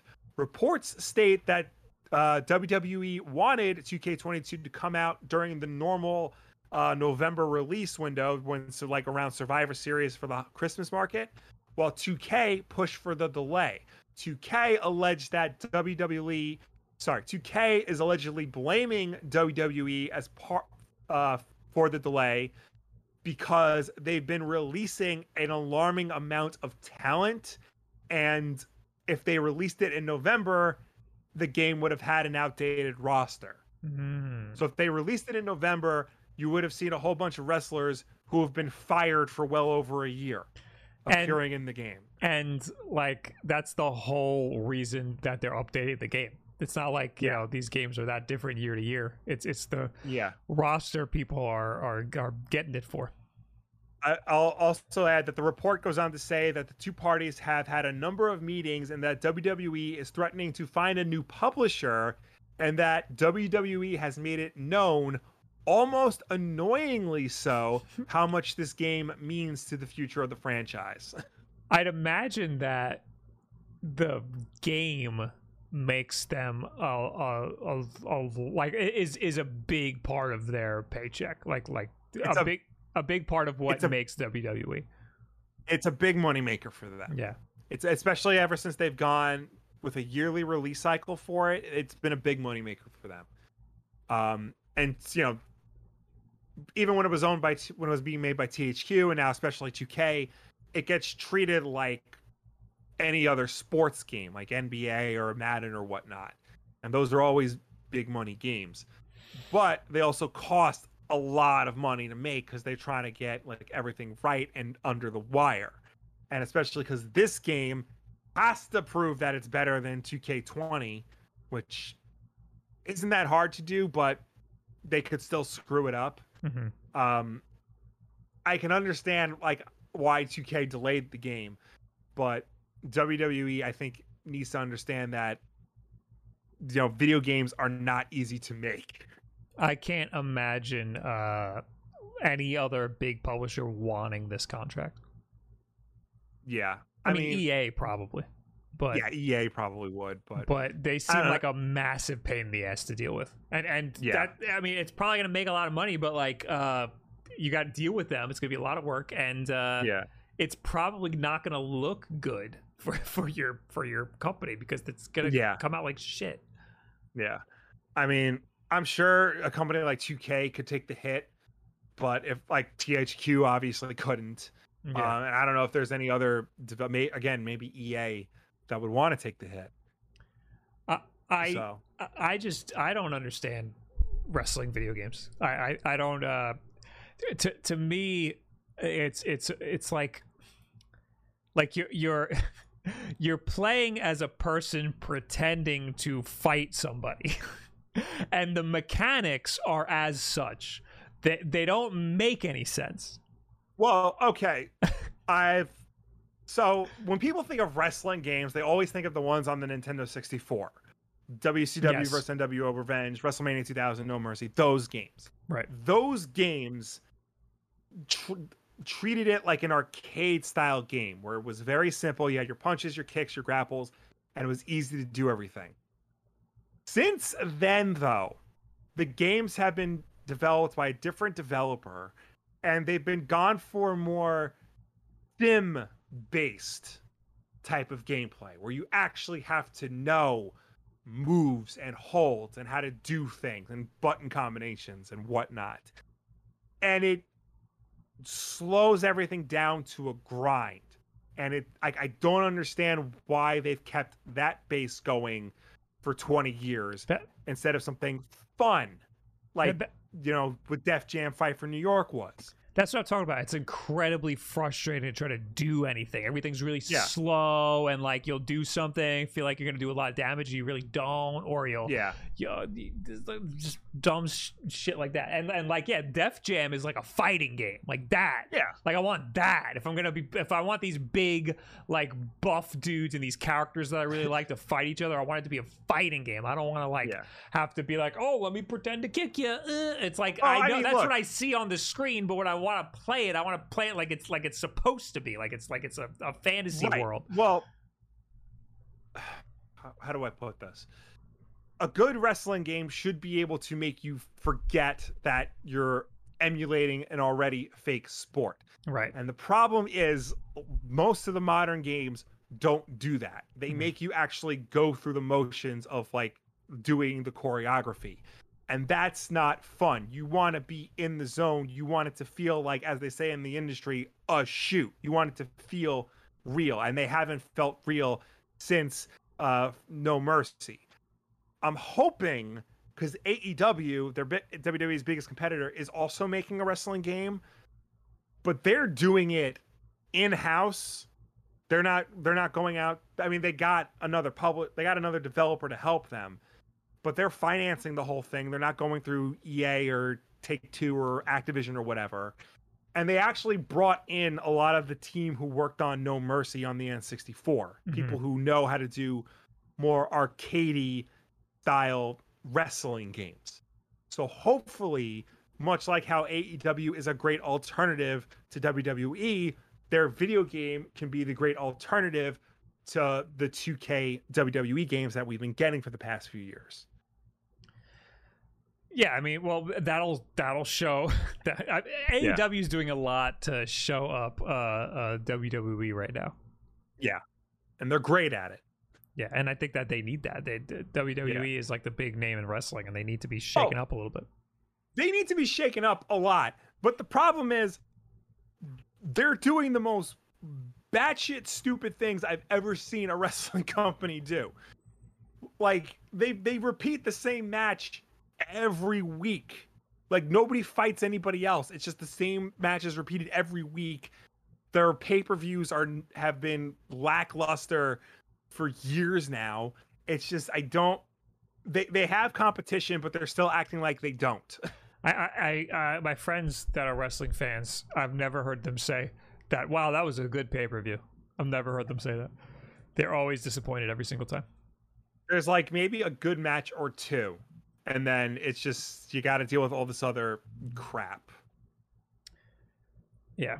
Anyway, So um, well, I kind of hope that uh, they drop 2K, and I kind of hope that uh, that they can't find anybody else, or, or that or that the AEW game comes out and it's fucking awesome and it really Yeah. shows them up. That's what I hope. yeah, Um. Anyway. Uh, where am I? Mako. Fo- oh, Rosa Sabe, thank you for the 28 months. Uh, Mako Fox, thank you for the 30 bits. Hey, Wolf Bros. I don't know if you saw the Karl Jobst video on the absurd prices of retro video games, but he basically exposed the current connection between Wata Games and Heritage Auctions. It's a must watch. Is that what we talked about earlier? that's yeah, that's what you put in your watch later. Okay, so uh, we haven't watched the video, but we talked about it at the very top of the show. Yeah, Um. Anyway, uh, thank you for the thirty bits. Gamescom happened. Xbox had a thing. I had Xbox no had a thing. Yeah, I don't think anything happened at this thing. Nothing exciting. Oh, I know So we talked about- happened. We talked about how um they haven't showed us anything new of Halo Infinite, Mhm. and a spoiler alert, they didn't do it here. I think that was a big disappointment for a lot of people because this would have been the place to show something, and they didn't. Instead, they showed us uh, Forza Horizon 5 unveils new gameplay and the cover cars. So we got to see uh, what cars are going to be on the cover Cool. a Mercedes AMG 1 and a 2021 Ford Bronco Badlands. Also, uh, a custom Forza Horizon 5 Xbox wireless controller. Yeah, it's so- kind of fun. I pulled this up. Oh, don't play, please. I pulled this up. Uh, it lo- I mean, all right, not having the color scheme. I don't know what the orange is all about, but the fact that it's a transparent case Yes. is freaking awesome. And That's that there's exciting. like there's like some paint on it. Like that's freaking cool. It's it's a really cool custom controller. I just wish Yeah. that wasn't like orange and pink and blue. It's like a weird color combination. But Yeah. uh yo, give me an atomic purple friggin' uh I will Xbox buy an atomic. Yeah. Put that shit in More the color atomic lab. purple. That'd Yeah. be sick. Um yeah, I like this. I like I like the direction they're going in with this control. Xbox Yeah. always has great controls. Uh, Uh, anyway. yeah. Uh, Age of Empires 4 unveils hands-on history feature. This series of 28 unlockable videos was filmed on location with experts around the world and gives players a deeper look into the ways people lived, fought, and ruled in the past. Fans got their exclusive first look at one of the videos highlighting everyone's favorite medieval weapon, the trebuchet. Literally in the middle of the of this presentation, they just showed you how a trebuchet works. Awesome. Uh, this might actually be the biggest news to come out of this conference. Uh, cloud gaming is coming to Xbox Series X, S, and Xbox One consoles. Uh oh, was it not? It was not. It was It's only on PC and uh, mobile. It's a little too confusing. They're It all is. they're all uh, Game Pass, cloud streaming. That whole nonsense is a little But- confusing. Hopefully, now that it's on actual Xbox consoles, it becomes a lot easier to understand and a lot easier for people who are have Game Pass and want to play a game and don't want to like you know look to see if they have the right platform for it. Hopefully, this will help out and Yeah. make it just that much more accessible. This kind of future proofs everybody. Really, if, Yeah. if, if your game's going to be on cloud streaming, I mean, most of the Xbox uh, uh, first party library is probably going to be on cloud streaming. Mhm. Um, if you have an uh, Xbox One, you're good to play all the new cool stuff. Yeah. And uh, yeah, I think I, this is kind of the future that we were talking about. How you could uh, be able to play everything through streaming. Um, yeah. So that's great news. This is great. I don't know how much Yeah. people are going to utilize this, but uh, it's good. Uh, Microsoft Flight Simulator celebrates Game Gamescom with major updates. Um, basically, uh, available September seventh. You will get to fly in Germany, Austria, and Switzerland. I want to play this game. It looks really cool. like it, looks, Yeah, it looks- it looks ridiculous. It does. Um, cause mischief on the Sea of Thieves and earn the Mayhem ship set inspired by Gearbox software. Or don't. I'm not. I'm not for Sea of Thieves. I mean, I heard it got a lot better, but I played it when it came Yeah. out. I wasn't for it. Yeah. Uh, return to Trumbull Valley with the State of Decay 2 Homecoming update. Uh, basically, they showed off uh, the original map of the first State of Decay is coming to State of Decay 2. Um, available September 1st, and a whole bunch of other stuff for State of Decay 2. Is that game out? Um, It's acting like the game is out. let's see. I'm looking. Initial release date May 2018. Okay, so they're adding content to State of Decay 2. It came out for Xbox game. Series X uh, Yeah. last December. Okay. I also had no idea this game. Freaking Yeah. out. I knew State of Decay was a thing. I didn't know friggin' the second one's tw- uh, I knew, three years I old knew already. there was a, yeah, I didn't know that. Uh, what's next? Rangers can take on one final mission in Wasteland 3, Cult of the Holy Detonation. Uh, so if you're into Wasteland 3, uh, more Wasteland 3 content. Techland dives deeper into parkour and get and combat in Dying Light 2. This okay, so this I don't think is out yet. They showed off more of Dying Light 2, which is Techland's um, zombie first-person shooter parkour 'em up. Parkour 'em up. Dude, Uh, it's like it's like Mirror's Edge meets The Walking Dead, and they're, the dude's basically fighting using parkour moves to fight off a bunch of gang members. So this says release date December 7th. Uh, this game has been in development for a long time and I think has had Yeah. some problems. Probably. Uh, Crusader Kings 3 conquers the Xbox Series X and S later this year. Uh, oh, this was exciting. Humble Games is bringing incredible indies on day one with Xbox Game Pass. Uh, Humble Games announced that their lineup of indie games will be launching for Xbox One and Series X and S on day one and available with Game Pass. Gamers across the globe will be able to enjoy the unique stories and experiences being crafted by uh, creative creative developers from around the world that are a partner with the Humble Games. Um, and there actually look like there's some good games in there. Good. We like Humble Bundle. Yes. Uh, and lastly, the Gunk Oh, the gunk. reemerges in the in the lead up to launch this December. The Gunk is the first fir- third sorry, the Gunk is the first 3D project from the team that brought you the SteamWorld series. Uh, crafting a more cinematic and immersive experience than anything they've done before. Wow. This does look actually Yeah. pretty cool.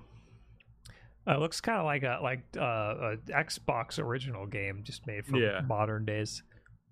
Uh, Humble Bundle. What do we got here? Uh, Dodgeball Academia. Remember that game? Uh, Yep. And that's it. Uh, That's Dodgeball. Academia, Archvale, Bushiden looks very good. It looks like a, a Shinobi Ninja Gaiden type side scroller. Oh. So I'm I'm down with that. Wait, I need to see Uh, this. Chinatown Detective Agency, Flynn, Son of Crimson, Midnight Fight Express, Next Space Rebels, and Signalis. This and is a unpacking and this is a little bit like Strider. yeah. I'm down. I'm down for this. Yeah. This looks sick. Uh, how can I get this game? Uh, it's it'll be on Game Pass. Is it? Oh, okay. Is it even? When is it out? Tell me when this game's out. Uh, this will be out later this year. Okay. Okay. I will keep my eye on Bushiden. Everybody remind me about Bushiden. Uh, so not much at Gamescom. I mean, Not much. do they usually have much? they do treat Gamescom as a big deal. Hmm. Um, but like I said, this would have been the perfect place to show off anything, Halo or something, but they didn't. Uh, I think that game companies these days, these big companies, uh, know that they don't need to rely on events anymore. They could just do whatever they want. Th- Yeah. Like, like, like, show a little something just to have a presence there, so that people who have their Yeah. eyes on Gamescom get a little something, so that people like us will talk about it. But Yeah. uh, they know that their news cycle is whenever the hell they want it to be, and I think that's totally fine.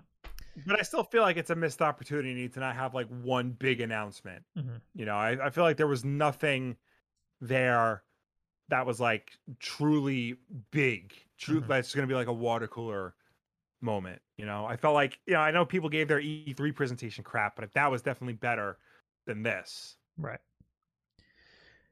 Anyway, uh, yo, Sleeping Toads TV gave a billion gifted subs. Thank you very much. Jesus. I appreciate all the gift subs today. I don't know what we did. Maybe we're looking particularly great today. Yep. But I appreciate it. Um, I moved up the Pokemon talk. I want to talk about Pokemon. Okay. Uh, Pokemon, everything announced at Pokemon Presents. We missed this. This was a day after the podcast last week. Uh, so I was just gonna tell you, really not much. they just Yeah. they showed some footage, which was great. If if you're interested in Pokemon, uh, Brilliant Diamond and Shining Pearl and Pokemon Arceus, there's some great new footage out there. Not so much for Brilliant Diamond and Shining Pearl. Everybody's saying that kind of looks like crap. The trailer was terrible.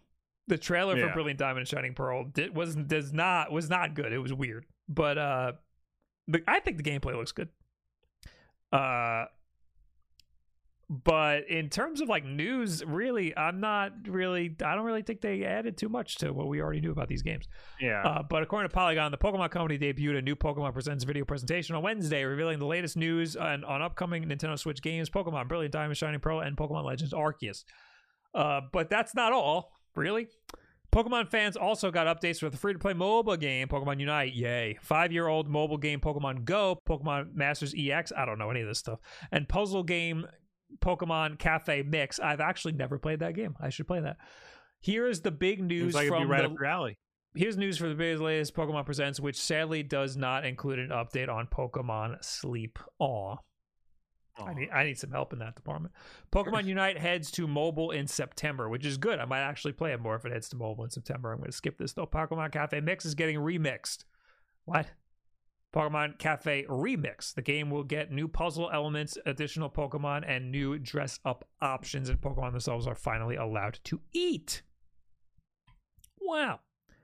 What about Pokemon Brilliant Diamond and Shining Pearl? The new Switch remakes of Pokemon Diamond and Pokemon Pearl will be both updated and faithful to the original. Uh, Pokemon Brilliant Diamond and Shining Pearl will feature the original's mini games like the Pokemon Super Contest, the Underground with the downsizing minigame, and your secret base.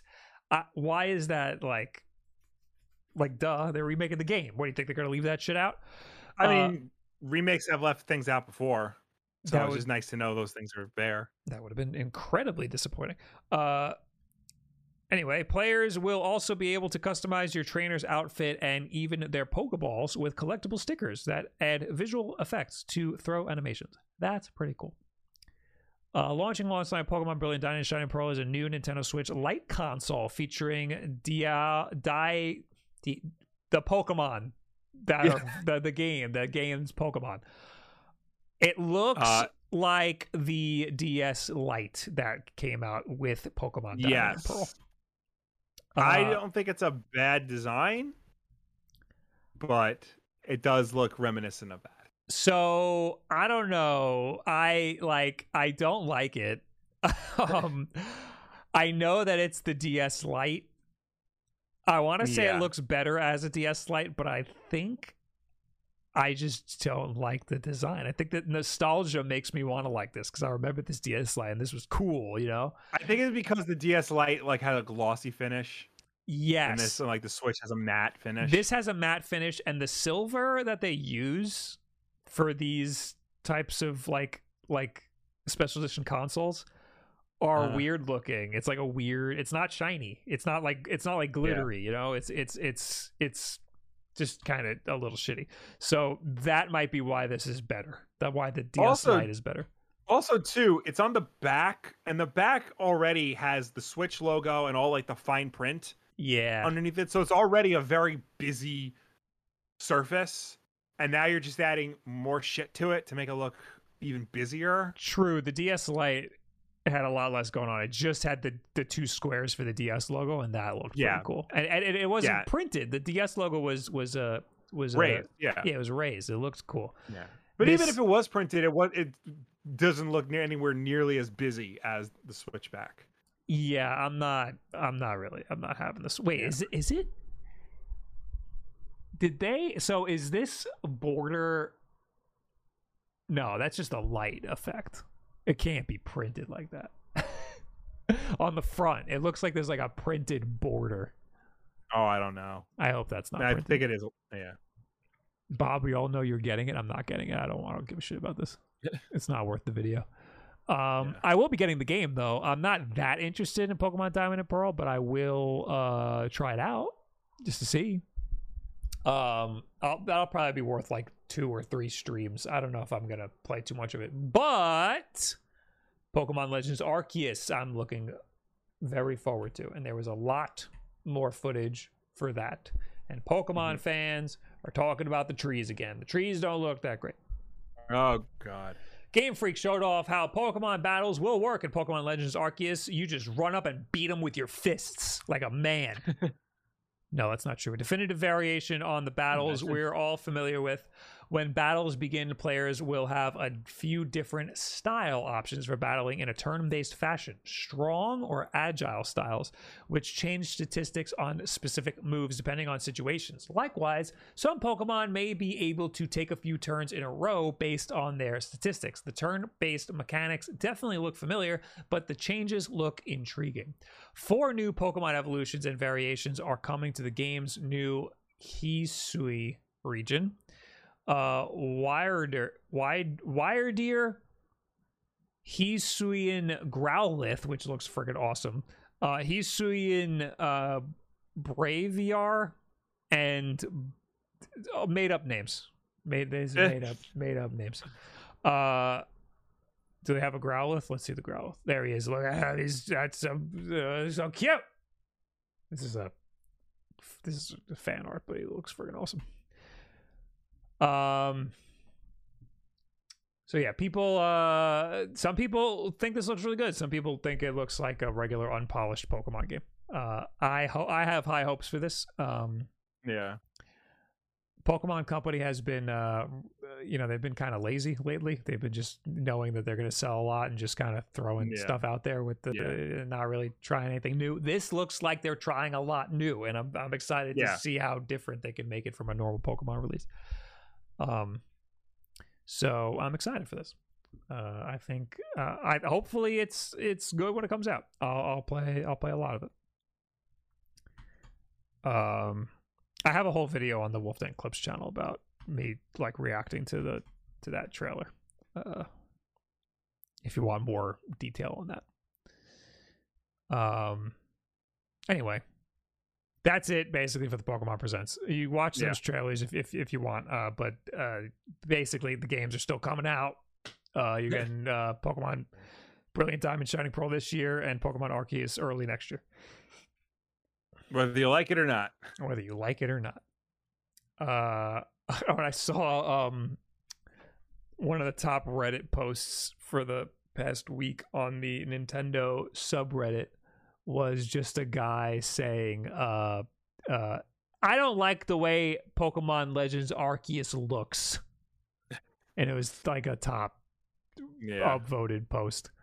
So uh yeah. And oh, there's another one. Legends Arceus has high potential and could be great. Yeah. Duh. So yeah, it's a little bit of a contentious title, but I think Yeah. I I agree. There's potential. It could be really good. People also don't think that uh Brilliant Diamond and Shining Pearl that art style looks good. People think that it looks stupid. The chibi art style. I think mean, looks what do you alright. expect? What do you What do you want? Like uh, realistic look rendered Pokemon in like the uh, Quake engine. I think it looks good. Uh, I'm down for. it. I just don't know how interested I'm going to be in those games. I've never really Yeah. wanted to play those games. Black and White, maybe. A lot of people love those games, and those games seem weird and cool Yeah. and interesting, and I would love to play those games. Anyway, uh, the NES, SNES, the SNES, the super version of the NES is Yes. 30 years old now. Wow. Turned 30 years old yesterday. Um, we did not grow up with one, Nope. but we got one later in life, and we've played the games later in life, so we can. I feel we can review this system and look back on it without nostalgia glasses on. So, It so, be objective. so you actually bought me a Super Nintendo for Yes. a birthday or something? A random birthday, yeah. Did you get it on Amazon? I did. I did get it on Amazon. You got That was back when you. it was a great console. It was like there was Was it- nothing wrong with it. It was friggin' it was I know like it, pristine. it wasn't yellowed. It came with all the stuff, and it, Yeah. it wasn't expensive either. Like nowadays, like a Super NES is like, you know, surprisingly expensive. But like back then, it was only like forty bucks, I think. Yeah, no, I remember it being forty. Uh, also, before we got a Super Nintendo, uh, this guy came into GameStop, uh, and he uh he wanted to trade me a Super Nintendo for a copy of Super Mario World, and I was like. We don't do that here because this is before we had retro games. I was like, we don't do that here, but come back in a week and I'll do that for you.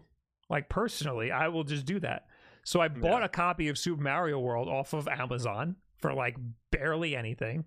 And then he came into the store and he wanted to sell me the grossest, shittiest Super Nintendo I've ever seen with none of the cables. And I was like, Yeah. I was like, bro, I can't do this. So then I just had a copy of Super Mario World. And then Will got me the uh, SNES for one of my birthdays. Yeah. But we grew up with a Sega Genesis. We never Yes. had a Super Nintendo. I didn't play any of these games until they were available in emulators on PC. And uh, that was still pretty early. yeah, I want to say that was like during the N64 GameCube era is when I started it playing might have been. Yeah, no, we were definitely in high school Yeah. around then, so definitely around that era. But even still, you know, we did experience these games, Mhm. and we we are we have fond memories of these games at different points in our life. Um, but because we grew up with a Genesis rather than an SNES, our view of it, I think, is different than all these other people who are, you know, doing retrospectives and whatnot on the Super Nintendo. Right. I, I uh I mean I remember always wanting to get into Super Mario World. We'd go to Sears and I would play it there. Yeah. Yeah. um so and then yeah, when once it was available on emulators, I played through it on on emulators. Uh, Yeah. but the only other game I was really interested in was Mega Man X. Uh, which I think might be the best uh, Super Nintendo game. And Yeah. I uh, played the hell out of that. I remember that. That was uh, Mhm. one that I, I. That was another emulator game that I played sometime in high school. Um, Yeah. And uh, yeah, I think I think those are the two ones that I really uh, needed in my life that I was missing out on. Yeah. Uh, definitely those. Like I said earlier in the show, I'm currently playing through Super Metroid because we became Metroid people later on in life when uh, Prime and Fusion came out. And those are really the only two Metroid games I actually ever like seriously sat down and played. Hmm. Um, because I like dabbled in Super Metroid when we had the emulators and stuff, but like now I'm actually sitting down and playing it. And I, you know, I've said that there are like I can argue that there are experiences on the Genesis that are comparable to what you can get on the Super Nintendo, and I will stand by that.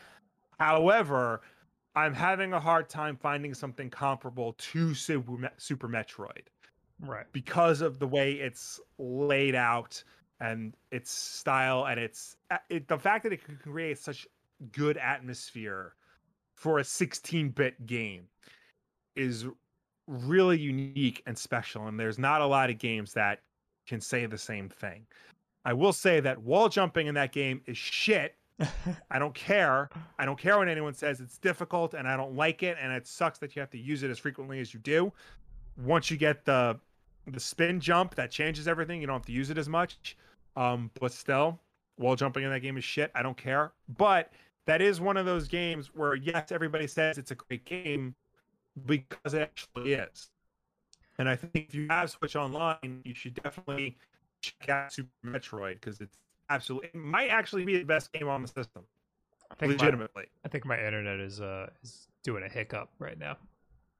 Yeah, I think you uh, I can hear you, but I can't. Uh, I can't see you. yeah, you- uh, the Twitch stream is like spinning and you're chopping in and out. Yeah. Oh. OBS dead. disconnecting. It's coming back. You said the chat was chopping up. What? You said the chat was was spinning. No, uh, the the uh, the video spinning. Ah, okay, okay. Uh, yeah, you're like, I'm losing you left and right. yeah. This doesn't usually happen where the video is is like the Yeah. Discord gets cut out, so that means my internet's doing a thing. Um, not much I can do about that. Oh, and there there goes Discord entirely. All right. Uh oh, there Will's back. Hey, I guess ho- I hope you all got to hear my Super Metroid rant. I guess I could stop and start the stream again. Let's see if that let's see what that does. Oh, it's coming back. Okay. All right, good. All right. Uh, We're so back. Sorry, Metroid if you everybody. haven't. It might actually be the best SNES game. So I've been playing uh Metroid. Sa- well, I I, I kind of stopped. I was I was playing uh uh Samus Returns, which is the remake. Um, it's good. like, I, I there was uh, there's a lot of like things that I think uh, could have been improved in that game, especially because it's a freaking Right. remake. Like you could have there could have It's a remake of a GBA game of a Game Boy game. Oh yes, that's right. Yeah. Uh, So- I I got Metroid Two and Super Metroid confused in my head just Yeah. now. Which is because the title screen for Metro- for Super Metroid starts off it says Metroid Three, and then it says Super Metroid. Ah, okay, okay. Yeah. I play. I only played Super Metroid uh, for a little bit when I was making a video on all of the uh, SNES Switch Online games. I think. Yeah. Um, but anyway, yeah, when we were playing, uh, when we were talking about our our our console tier list, uh, part of my argument was that I think that Super Nintendo had a lot of, uh, had a, a wider breadth of games of a higher quality than Genesis. Uh, and I we didn't bring up Super Metroid because I didn't even I've I, No. I don't well, I was I wasn't playing it at the time. Right. One of the games that I would would have said was Mega Man X because I don't think there's anything comparable to on on uh I would argue Genesis. Gunstar Heroes. I I wouldn't I don't think that game's that good. I think that game is I a think- game that that people hold on to as a, Gen- a Genesis classic, but I don't think it's if that game came out on Super Nintendo, no one would give a shit about it. I don't think you are correct. Uh, I will say Shinobi Three. Maybe that's uh, Yes. maybe that's Yeah. comparable. yeah, But I don't. I don't think uh, SNES has like a ninja game. no. Yeah, Uh, but anyway, it had a bunch of Mega Man games. It had a Uh, bunch of I've only Man ever games. really played X though. I haven't played much of X two, and I didn't play three or four. I never hear anybody talk about the Mega Man X games beyond one. Like Uh, nobody ever talks about like how much they love X two or X three. I think four is uh, the one everybody loves. Yes, That- Uh, I think that's the first PlayStation one. but you have to get there. Yeah, and I don't want to. I think I think so. What I think happened was there was X. There's Mega Man X, fucking awesome, one of the best games Mhm. ever created. And then they put a B team on X two, and then made X three. okay. So I don't know why they would put a B team on the second game in the franchise. It's just it's weird. I don't Um, know, dude. they they they like already knew they were gonna make a fuck ton of of Yeah. Mega Man X games before they even freaking made the first one. Um, but anyway, one of these days I'm gonna play through all those uh, Mega Man games. I played a, a bunch of X because that game's just so good. Um. Anyway, I don't know any other uh, Super Nintendo games I, I could I could rant about. I mean, uh, uh, All Stars, you- Mario All Stars. Yeah, Mario All Stars, of course. You played a lot of um, Link to the Past, right? True. That was my previous favorite uh Zelda game before Breath of the Yeah. Wild, but also I uh, am not a big Zelda fan. So Right. um, yeah, that's really. I, I also, I also, I think on Switch Online, I played Kirby's uh, Dream Course the most. Oh yeah. That game is sick. Yeah. Uh, but yeah, I don't. I mean, uh, oh, Star Fox, of course. Star Fox, of course. Uh, uh, Mario Kart. Um, Mhm. but we didn't play much of these uh Yeah. Games. Uh, Mario All Stars, I do play a, a, a decent amount of. Mario All Stars is great. Yeah. Uh, people love Earthbound, never played it. Yep. Mario RPG, never played it. Bomberman, we played on the Sega Genesis. Yes. Um, and yeah, that's uh, that's basically all I got to say. Uh, anyway, su- uh, happy 30 year anniversary, Super Nintendo. yeah. Uh, here's to another, or maybe not, because you're not a system anymore. But Uh, release more games on Switch Online. Maybe Earthbound, and maybe we'll actually play it. Yeah, maybe. Uh, I one more thing I want to say to our European listeners. Hello, how Mhm. you doing? You can get a free time with Switch Online. You can extend your uh, Switch Online uh, subscription for free. Uh, all Switch owners across Europe can currently claim a free trial of Nintendo Switch Online, even if you've already made use of it in the past. You can do so by heading to this page. What is the page? mynintendo.com slash rewards slash all this stuff. Yeah. Well, yeah, I'll put it on screen right now. Good luck. It's right there. Pause the screen. Uh, anyway, uh, you can head to this page on the official My Nintendo website. As long as you sign in with your Nintendo account, you'll be able to grab the free seven day trial and throw yourself into some online games. Under usual circumstances, using up a free trial leaves you with the option of either paying for a subscription or giving the, the services giving up the services benefits. So opportunities to claim a second trial don't always come around. You have until the 10th of September to claim your trial. Just remember that you if you do sign up, Nintendo's cheeky system will set you up for an automatic renewal and will charge you for, you know, whatever. So uh, make sure you cancel it if you don't actually want it anymore. Uh, but yeah, it's only Europe. So you're gonna need a European uh Nintendo Switch account, which is easy to set up if you uh, Mhm. want to do that.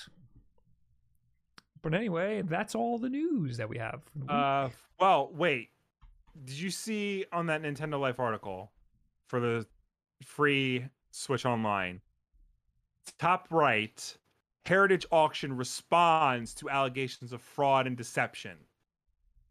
This article is from 14 minutes ago.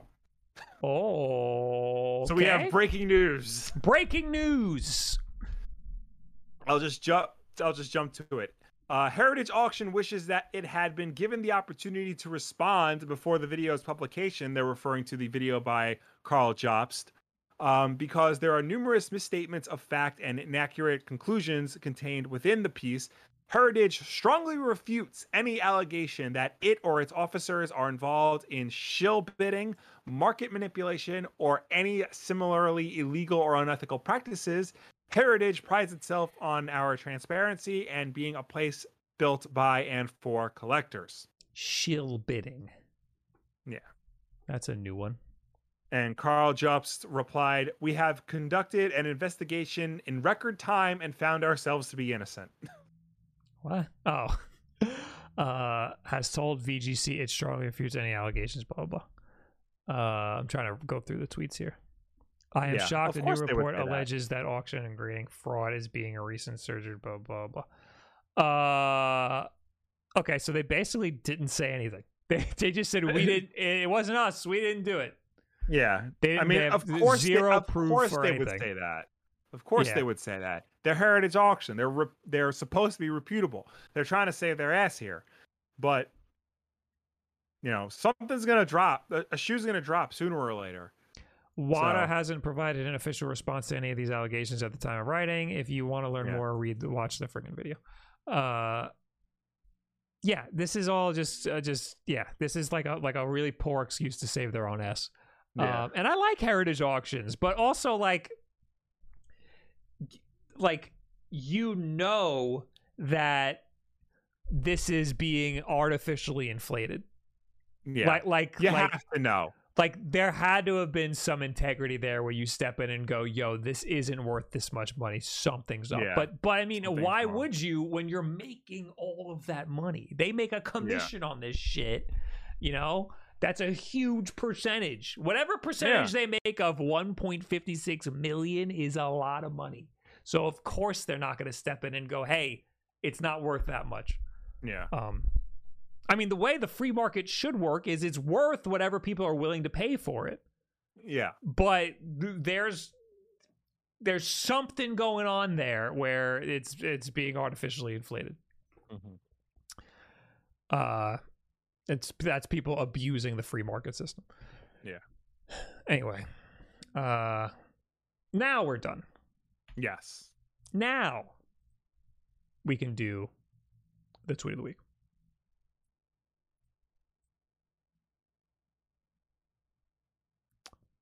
Did you put this here? I put that there. I saw you didn't have a tweet of the week, and I decided to put this there. Good, because I did not have one. Video game advisor: Yes. How to master the video games. and this is the advice that was in How to Master the Video Games by Tom Hirschfeld. What does it say? I can barely read it. Uh, When you are learning a difficult video game, you should not be thinking about barbecue flavored potato chips. Good to know. All right, I'll keep that in mind. remember, kids, if you're trying to get through your Dark Souls, don't think about barbecue flavored potato chips. I'll have to I'll have to keep this in my back pocket next time I'm playing uh, a difficult Yeah. game that I need to master. Yeah. I'll pull this out. Remind me, guys. All right.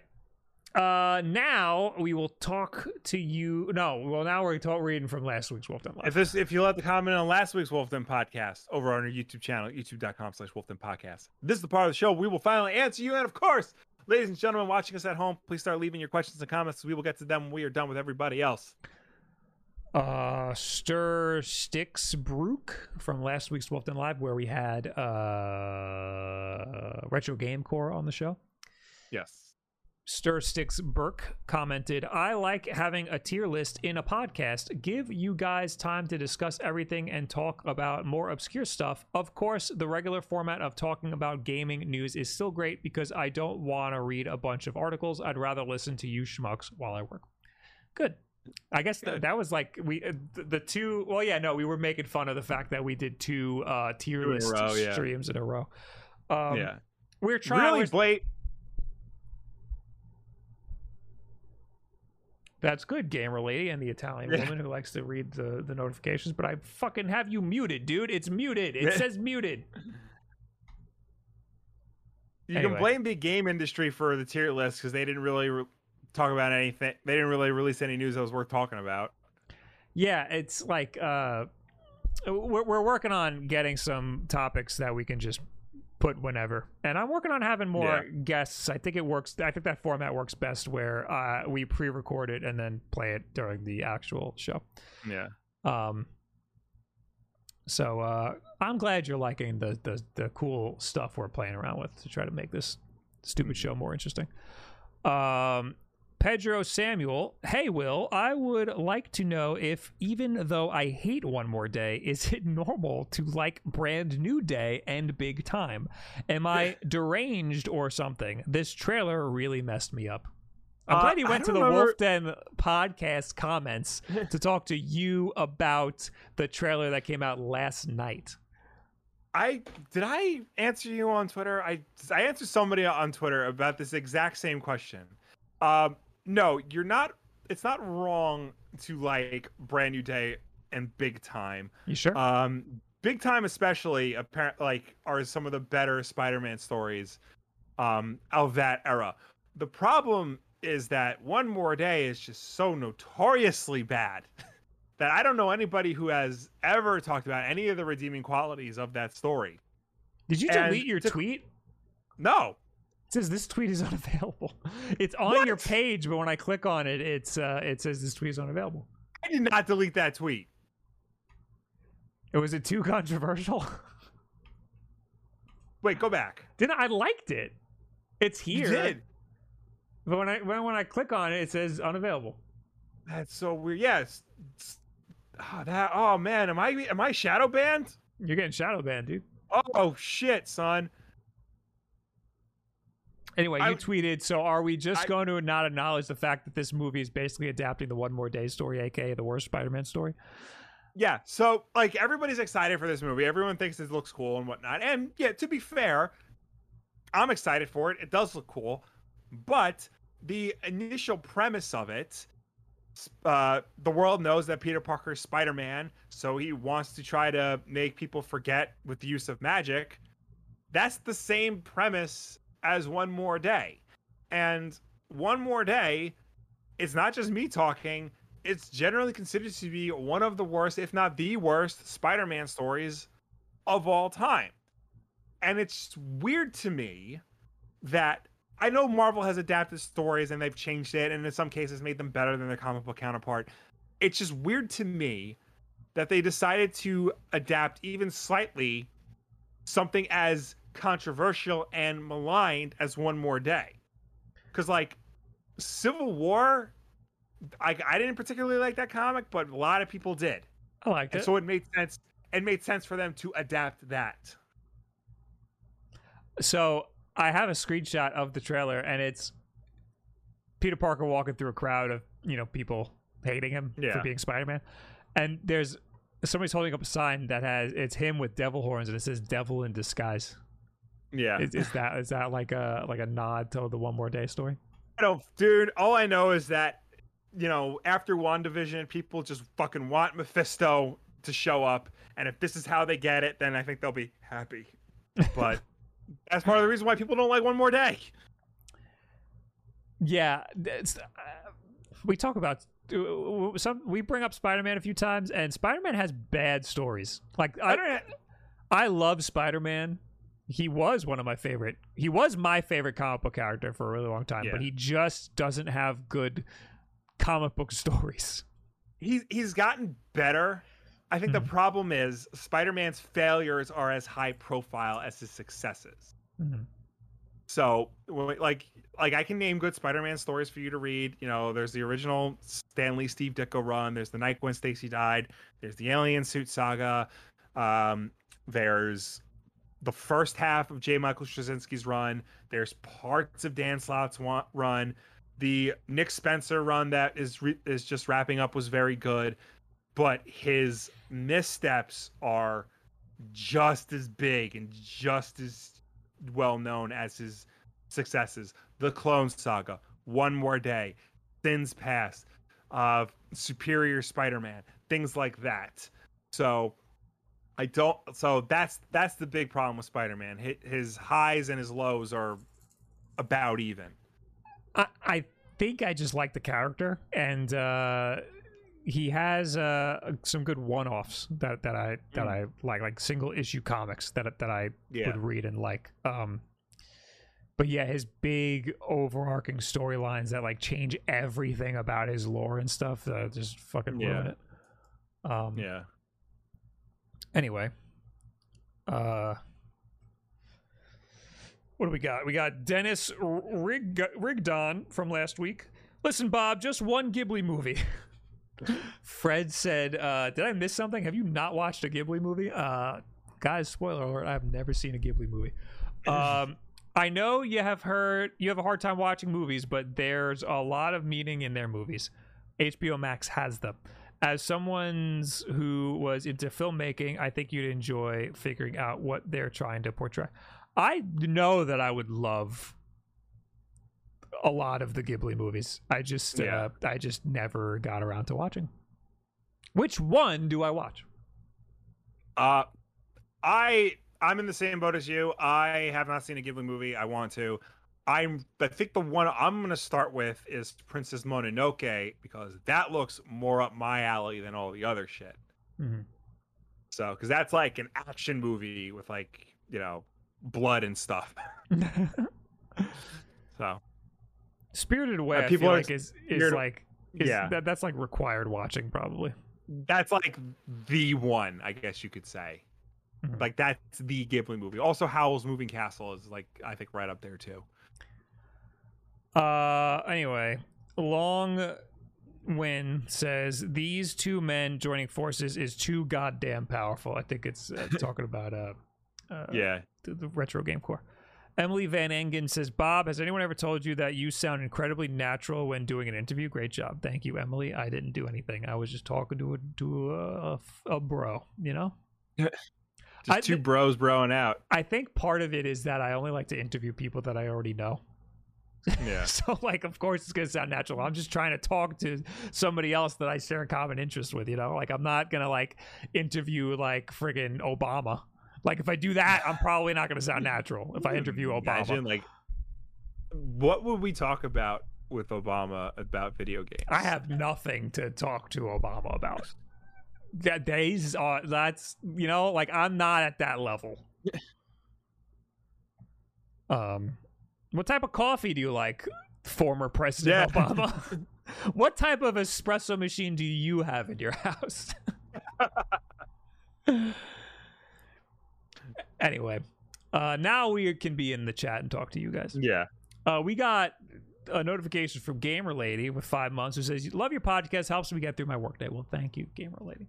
Thank you. Also, Mecha Dragon with five months. Hey, bros, awesome podcast as usual. You two reactions are hilarious. Well, thank you, Mecha Dragon. Thank you. Talk to Obama about Mario. Uh, does he have like a gaming like history? Uh, His kids had a Wii, and uh, there was p- pictures of him buying Wii game, uh, Just Dance on Wii, uh, one year. he also would blame, you know, Xbox for making kids fat. So that's something we could talk to him about. You stand by that, Barack? Oh wait, he was really he was really big on The Witcher. The the, Oh, the that's right. Polish president like brought a copy of The Witcher and he like held it or Yeah. something.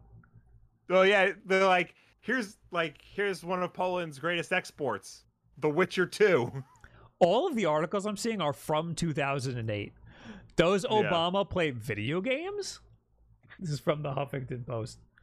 Uh, Obama has a I do- blockbuster leadership team.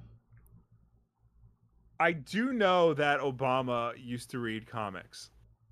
Okay, yeah. Well, I do know. what else are you gonna do So as a kid ask in, him- in the like what 70s? When Yeah. when was he a kid? Um, Yeah, so I I can ask if he's caught up with if he's caught up with like what's been happening with the X Men in recent years. I don't know. I don't know if he's mentioned many games. Yeah. Uh, anyway, did President Obama just order the government to study video game violence? Oh no. Every president does that because every president thinks that just because you play a video game means you're a murderer in disguise. Wreck it Obama? Question mark. Peppery Potts with 12 months, one year with the Wolf Den. Crazy, keep up the good work, guys. Thank you, Peppery Potts. Thank you. Uh, anyway, how bad was the storm where you are? Nothing. Zero happened. It's just a lot of rain. I mean, there was flooding here and there, but like nobody I know lost power. Nobody I know was like seriously like put up put apart by you know the the, the hurricane. So Yeah, it rained in the You- city. you- so some Yeah. people got some flooding. Uh, I was up north, and uh, it didn't. It like barely rained. It was like nothing happened. Yeah. But my Amtrak was canceled because uh, I would have been following the Long Island Sound, and uh, Mm. that probably would have been bad. But I mean, Yeah. nothing really happened there either. It was just windy and and Mhm. rainy. Um. Anyway. Don't forget, bros. They Uh, canceled that concert, whatever that homecoming concert was. What are you talking about? I don't I don't know what he's talking about. Your homecoming concert? Edward Bova, Bob and Will, what do you think about the article in Nintendo Life, the super rare? We we talked about it in the beginning. Oh, super rare anniversary edition Game and Watch unit just sold for a very low price, and do you think it will affect retro gaming market at all? That's the opposite of what we read. Also. Yeah. Will, what do you think about the two new Netflix He-Man series coming out, the CGI one and the Kevin Smith one? Oh God! Yeah, I, all right, I'll watch the Kevin Smith He-Man show. I haven't gotten around to. I was gonna try and watch Cowboy Bebop, but I guess I gotta watch the fucking Kevin Smith He-Man show. Um, the the new one looks awful. I'll say that the, the the one they show with like the CGI animation that that looks bad.